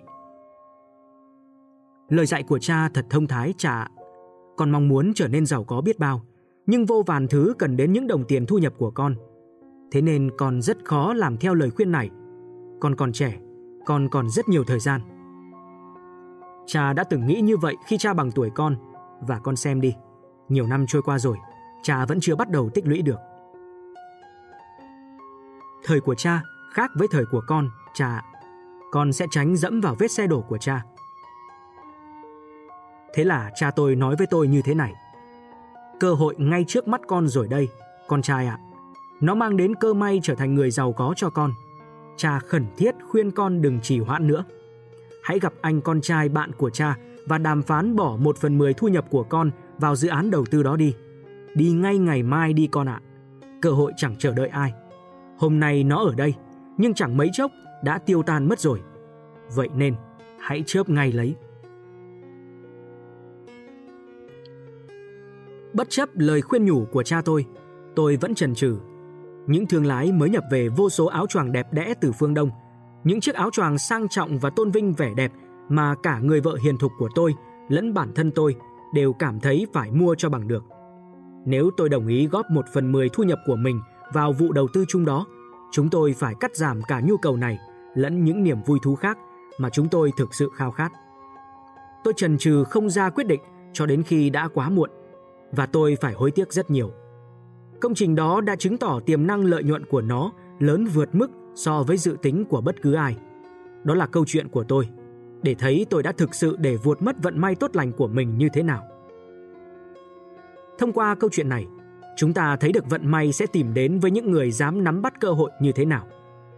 Một người đàn ông có nước da ngăm đen bởi nắng gió sa mạc bình phẩm. Lẽ ra, một công trình xây dựng như thế luôn đáng để khởi sự đầu tư. Khởi đầu này có thể là một vài đồng vàng hay bạc trích ra từ thu nhập để anh ta làm vốn đầu tư lần đầu. Bản thân tôi là chủ của rất nhiều đàn gia súc. Tôi đã bắt đầu gây dựng đàn gia súc của mình khi mới chỉ là một cậu bé và tôi thực sự đã mua một con bê non với giá một đồng bạc đấy. Con bê này chính là khởi đầu cơ nghiệp vô cùng quan trọng đối với tôi. Bước được bước đầu tiên trên hành trình vun đắp sản nghiệp cũng đã là may mắn đối với một ai đó rồi. Đối với tất cả mọi người, bước đầu tiên này thật sự quan trọng. Nó có khả năng thay đổi họ từ người bán sức lao động kiếm tiền thành người đầu tư sinh lời. May mắn thay, một vài người đã dám đi bước đầu tiên từ khi còn trẻ và bỏ xa những người đi sau hoặc những người không may mắn khác trên con đường thành công tài chính giống như cha của anh thương nhân nọ. Ông ấy đã không bao giờ dám đi bước đầu tiên trên con đường làm giàu. Nếu anh bạn thương nhân đây chịu đầu tư ngay từ thời trẻ thì anh ấy đã không bỏ lỡ cơ hội này và ngày hôm nay anh ấy có thể đã được hưởng một cuộc sống với vô vàn những điều tốt đẹp hơn. Nếu như anh bạn thợ dệt may mắn của chúng ta biết khai thác vận may của mình mà bắt đầu đầu tư ngay, chắc chắn nó sẽ là một bước khởi đầu tiến tới một cơ đồ lớn hơn nhiều. Cảm ơn các anh. Tôi cũng muốn trình bày. Một người ngoại quốc lạ mặt đứng dậy. Tôi là người Syria. Tôi không nói sõi tiếng nói của các anh lắm. Tôi muốn đặt cho anh thương nhân đó một cái tên. Có lẽ mọi người sẽ nghĩ rằng cái tên đó không lịch sự lắm. Thế nhưng tôi muốn gọi anh ấy bằng biệt danh đó. Nhưng mà, chao ơi tôi không biết các anh dùng từ nào trong ngôn ngữ của mình để gọi cho đúng. Nếu tôi dùng tiếng Siri để gọi ra từ đó, các anh sẽ không hiểu được. Thế nên, có quý anh nào làm ơn nói cho tôi biết cái tên mà các anh gọi một người luôn trần trừ thực hiện những việc có lợi cho họ là gì được không? Kẻ trì hoãn. Một giọng nói cất lên. Chính là cái tên đó. Người đàn ông Siri kêu lên và vẫy tay một cách phấn khích. Anh ta không tiếp nhận cơ hội khi nó tìm tới. Anh ta đợi chờ. Anh ta nói tôi có nhiều việc phải lo bây giờ. Tôi sẽ nói với các anh từng điều một. Cơ hội sẽ không đợi chờ những kẻ chậm chân. Cơ hội chỉ dành cho những người khao khát may mắn bởi vì họ sẽ dấn bước nhanh chóng. Bất cứ ai lề mề cất bước khi cơ hội tới, anh ta đích thực là một kẻ trì hoãn ương ngạnh, giống như anh bạn của chúng ta, anh thương nhân đó. Anh thương nhân đứng dậy và cúi đầu thiện chí đáp lại người nước ngoài đang phê bình anh ấy. Tôi xin bày tỏ sự ngưỡng mộ với anh. Khách lạ đến nhà chúng tôi thường e ngại nói ra sự thật. Và giờ, anh hãy kể cho chúng tôi nghe câu chuyện về cơ hội của mình đi. Mỗi người đều mang lại cho chúng ta một kinh nghiệm khác nhau. Akat khẩn nài. Tôi sẵn lòng. Người đàn ông trung tuổi mặc áo choàng đỏ đáp lại. Tôi là người thu mua động vật, chủ yếu là lạc đà và ngựa. Đôi lúc tôi cũng thu mua cừu và dê. Tôi sẽ kể một câu chuyện chân thực về đêm nọ, cơ hội đã tìm tới tôi như thế nào trong lúc tôi ít mong đợi nhất. Có lẽ vì thế mà tôi đã để vuột mất nó. Đánh giá câu chuyện ra sao là tùy ở các anh. Một tối nọ, sau một hành trình 10 ngày tìm mua lạc đà đầy chán nản, tôi quay trở về thành và rất tức giận khi thấy cổng thành đã đóng và khóa chặt. Trong khi các nô lệ dựng lều ngủ qua đêm, chỉ có ít thức ăn và không có nước, thì bỗng có một người tiếp cận tôi. Là một nông dân già cũng bị khóa ngoài cổng thành như chúng tôi. Thưa ngài, ông ta nói với tôi, Trông ngài, tôi đoán ngài là một người thu mua động vật. Nếu đúng vậy, tôi vô cùng muốn bán cho ngài đàn cừu tuyệt hảo nhất vừa mới được lùa tới. Than ôi, người vợ hiền thục của tôi đang nằm sốt cao ở nhà. Tôi phải quay về càng nhanh càng tốt. Bán lại cho ông đàn cừu rồi, tôi và nô lệ của tôi có thể cưỡi lạc đà quay về một mạch. Trời quá tối đến nỗi tôi không trông thấy đàn cừu của ông ta ra sao. Đã lãng phí mất 10 ngày để tìm mua lạc đà, không thu được kết quả. Tôi vui mừng ngã giá với ông ấy. Bởi quá lo lắng, ông ấy đã ra một cái giá hợp lý. Tôi chấp nhận, biết chắc chắn rằng nô lệ của tôi có thể lùa đàn cừu qua cổng thành khi trời sáng để bán lại và kiếm một khoản lời đáng kể. Cuộc thương lượng kết thúc. Tôi gọi nô lệ mang đuốc tới để đếm đàn cừu mà người nông dân đã cam đoan tất cả có 900 con. Tôi sẽ không để các anh phải chịu đựng, các anh thân mến ạ, nên tôi sẽ không đi sâu vào mô tả những khó khăn của chúng tôi khi cố gắng đếm một lượng lớn cừu đang đói, mệt mỏi và rối loạn như thế nào. Đó dường như là một nhiệm vụ bất khả thi. Thế nên tôi thẳng thừng bảo người nông dân rằng tôi sẽ đếm chúng và thanh toán cho ông ta khi trời sáng. Làm ơn đi, quý ông đáng kính. Ông ấy nài nỉ. Thanh toán trước ngay đêm nay cho tôi 2 phần 3 thôi cũng được, để tôi có thể lên đường luôn. Tôi sẽ để lại người nô lệ thông minh nhất và được dạy dỗ tốt nhất của tôi. Sáng mai, anh ta sẽ giúp ông đếm cửu. Anh ta rất đáng tin cậy và ông có thể thanh toán nốt phần tiền còn lại cho anh ta. Nhưng tôi vẫn khăng khăng từ chối thanh toán ngay đêm đó. Sáng hôm sau, trước khi tôi thức dậy, cổng thành đã mở. Có bốn thương nhân khác vội vã chạy tìm mua những bầy gia súc. Họ là những người háo hức nhất và sẵn sàng trả giá cao bởi vì tòa thành đang đứng trước nguy cơ bị vây hãm và thực phẩm không còn dồi dào. Ông nông dân già đã nhận được giá mua gần gấp 3 lần cái giá mà ông ấy định bán cho tôi. Vậy đó, tôi đã để vận may hiếm hoi tuột mất như thế. Ông Akat nhận xét. Đây đúng là một câu chuyện lạ kỳ nhất. Câu chuyện này mang đến cho chúng ta bài học nào? Bài học rút ra là hãy thanh toán ngay khi chúng ta tin rằng thỏa thuận của chúng ta có lợi. Một thợ làm yên cương khả kính đáp lời. Nếu thỏa thuận có lợi, con người cần phải vượt qua được cơn yếu lòng và ý kiến của những người khác mà kiên định nắm bắt. Con người chúng ta rất hay dao động. Trời ạ, tôi phải nói rằng khuynh hướng thay đổi ý kiến khi quyết định đúng thường mạnh và nhiều hơn khi quyết định sai. Nếu quyết định là sai, chúng ta quả thực là những đứa cứng đầu. Nếu quyết định là đúng, chúng ta có xu hướng lần trần và để tuột mất cơ hội. Quyết định đầu tiên của tôi là tốt nhất. Tuy nhiên, bản thân tôi luôn khó mà tin rằng chấp nhận thỏa thuận có lợi đó ngay từ lúc thương lượng xong mới là khôn ngoan. Do đó, để vượt qua sự nhu nhược của bản thân, tôi nhanh chóng đặt cọc liền. Làm thế để tôi không hối tiếc khi vận may đến tay mà còn để tuột mất. Cảm ơn ông, tôi lại muốn chia sẻ tiếp. Người Siri lại đứng dậy một lần nữa. Những câu chuyện này phần nhiều giống nhau. Lần nào cơ hội cũng trôi đi mất vì cùng một lý do. Cơ hội mang đến cho kẻ trì hoãn một kế hoạch rất tốt, nhưng rồi họ lại chần chừ, chứ không nghĩ rằng hiện tại là thời điểm tốt nhất và mình phải làm nhanh. Làm sao họ có thể thành công theo cách đó chứ? Những lời của anh thật thông thái làm sao, anh bạn ạ. Người thu mua gia súc đáp lại. Vận may trốn tránh sự trì hoãn trong cả hai câu chuyện. Nhưng chuyện này hoàn toàn bình thường. Tính trì hoãn này ai cũng có.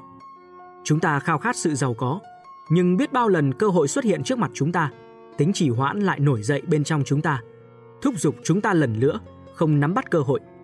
Để lắng nghe thấy vận may gõ cửa, chính chúng ta đã trở thành kẻ thù tệ hại nhất của bản thân. Hồi còn trẻ, tôi đã không biết đến điều này, bởi kẻ trì hoãn là một từ khó nhớ, như anh bạn người Syria của chúng ta đã rất thích thú khi khơi được nó ra. Ban đầu, tôi đã cho rằng chính các nhận định kém cỏi của mình là nguyên nhân khiến tôi vuột mất nhiều vụ giao dịch có lợi. Sau này tôi mới công nhận lỗi là do quyết định ngoan cố cuối cùng của tôi. Cuối cùng, tôi đã nhận ra bản chất của nó chính xác là thói quen trì hoãn không cần có vào đúng lúc phải hành động luôn, nhanh chóng và quyết liệt. Tôi ghét thói đó làm sao khi đã nhận rõ bản chất thực sự của nó. Sau nhiều lần nếm trải cay đắng va vập của cuộc đời, tôi đã hạ gục được kẻ thù tồi tệ này để hướng tới thành công. Cảm ơn anh. Tôi muốn hỏi anh bạn thương nhân đây một điều. Người Syria lên tiếng. Anh mặc áo choàng trang nhã, trông không giống một người nghèo khó. Anh nói chuyện như một người thành công. Hãy kể cho chúng tôi nghe. Bây giờ, anh có còn nghe thấy tiếng thì thầm của kẻ trì hoãn bên tai mình không? Giống như anh bạn thu mua gia súc của chúng ta, tôi cũng phải nhận ra và hạ gục sự trì hoãn. Vị thương nhân đáp. Đối với tôi, tính trì hoãn thực sự là một kẻ thù theo dõi, dình cơ phá hoại các thành tựu của tôi. Câu chuyện mà tôi thuật lại chỉ là một trong nhiều tình huống tương tự, cho thấy trì hoãn đã lấy đi các cơ may của tôi như thế nào. Trì hoãn không khó đánh bại, một khi đã hiểu bản chất của nó, không ai sẵn lòng để bọn trộm lấy hết những thùng lúa của mình. Cũng không ai sẵn lòng để một đối thủ nẫng mất khách hàng và cướp hết lợi nhuận. Khi mà tôi đã nhận thức được rằng những hành vi trì hoãn như thế chính là những kẻ thù mà tôi gặp phải, bằng quyết tâm, giá nào tôi cũng phải đánh bại chúng. Vì thế mọi người đều phải hiểu thấu và chế ngự được sự trì hoãn, thì họ mới có thể hưởng chung kho tàng giàu có của Babylon. Thầy nói gì đi Akat, bởi vì thầy là người giàu nhất thành Babylon. Nhiều người đã tuyên bố rằng thầy là người may mắn nhất. Thầy có đồng ý với tôi rằng không ai đạt tới thành công toàn vẹn nếu anh ta không đập tan hoàn toàn sự trì hoãn bên trong mình không? Không ai đạt tới thành công toàn vẹn nếu anh ta không đập tan hoàn toàn sự trì hoãn bên trong mình. Akat thừa nhận, đúng như anh nói, suốt cuộc đời ta đã chứng kiến hết thế hệ này đến thế hệ khác theo đuổi con đường sự nghiệp trong nhiều ngành nghề, từ kinh doanh thương mại, khoa học và học hỏi, tất cả để đến được thành công của cuộc đời. Cơ hội tìm tới tất cả những người đó, một số nắm bắt ngay cơ hội của họ và tiến bước kiên định tới cái đích thỏa nguyện với ước mơ cháy bỏng nhất của họ, nhưng đại đa số do dự, ngập ngừng và rớt lại phía sau. Akat quay sang anh thợ dệt.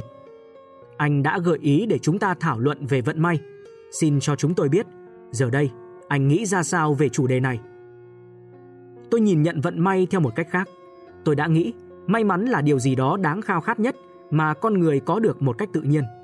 Bây giờ, tôi đã thực sự nhận thức được rằng những chuyện may mắn như thế không phải là chuyện con người muốn là có được.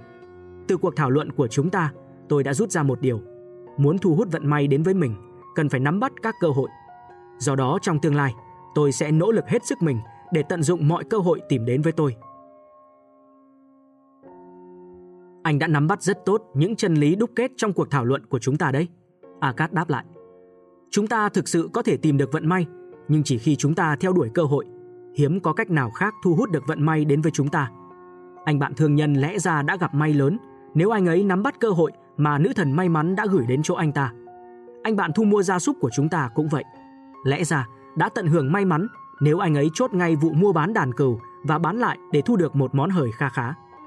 Chúng ta đã đeo đuổi cuộc thảo luận này với mong muốn tìm ra được cách thức thu hút may mắn đến với chúng ta. Tôi cho rằng chúng ta đã tìm ra rồi đó. Cả hai câu chuyện đều cho thấy may mắn theo sau cơ hội. Chân lý ẩn chứa trong các câu chuyện về may mắn này không bao giờ thay đổi, dù đó là câu chuyện thành công hay trải nghiệm thất bại. Chân lý luôn là may mắn chỉ đến nếu nắm bắt được cơ hội. Những người sẵn sàng đón nhận cơ hội, hướng tới một cuộc sống tốt đẹp hơn, chắc chắn sẽ thu hút được sự chú ý của nữ thần may mắn. Nàng vẫn luôn chú ý để chăm lo cho những người làm đẹp lòng nàng. Những con người dám hành động là những người làm hài lòng nàng nhất. Hành động đưa bước cho các anh tiến tới thành công mà các anh hằng ao ước. Nữ thần may mắn luôn ưu ái những con người dám hành động. Hay nói theo cách của Dave là không có thành công nào là ngẫu nhiên. Những người thành công đều chủ đích hướng tới thành công. Đó không phải là một điều may mắn. Chuyện này giống như nói rằng một người nông dân ươm hạt mầm và thu hoạch hoa màu sau khi đã làm cỏ, tưới nước và bón phân, trong khi người khác cho rằng đó là vì anh ta là người may mắn vì mùa màng bội thu. Thật là vô lý. May mắn không liên quan gì đến chuyện này. Hoa màu tươi tốt không phải là chuyện ngẫu nhiên. Trồng cây, hái quả là lẽ thường của cuộc sống.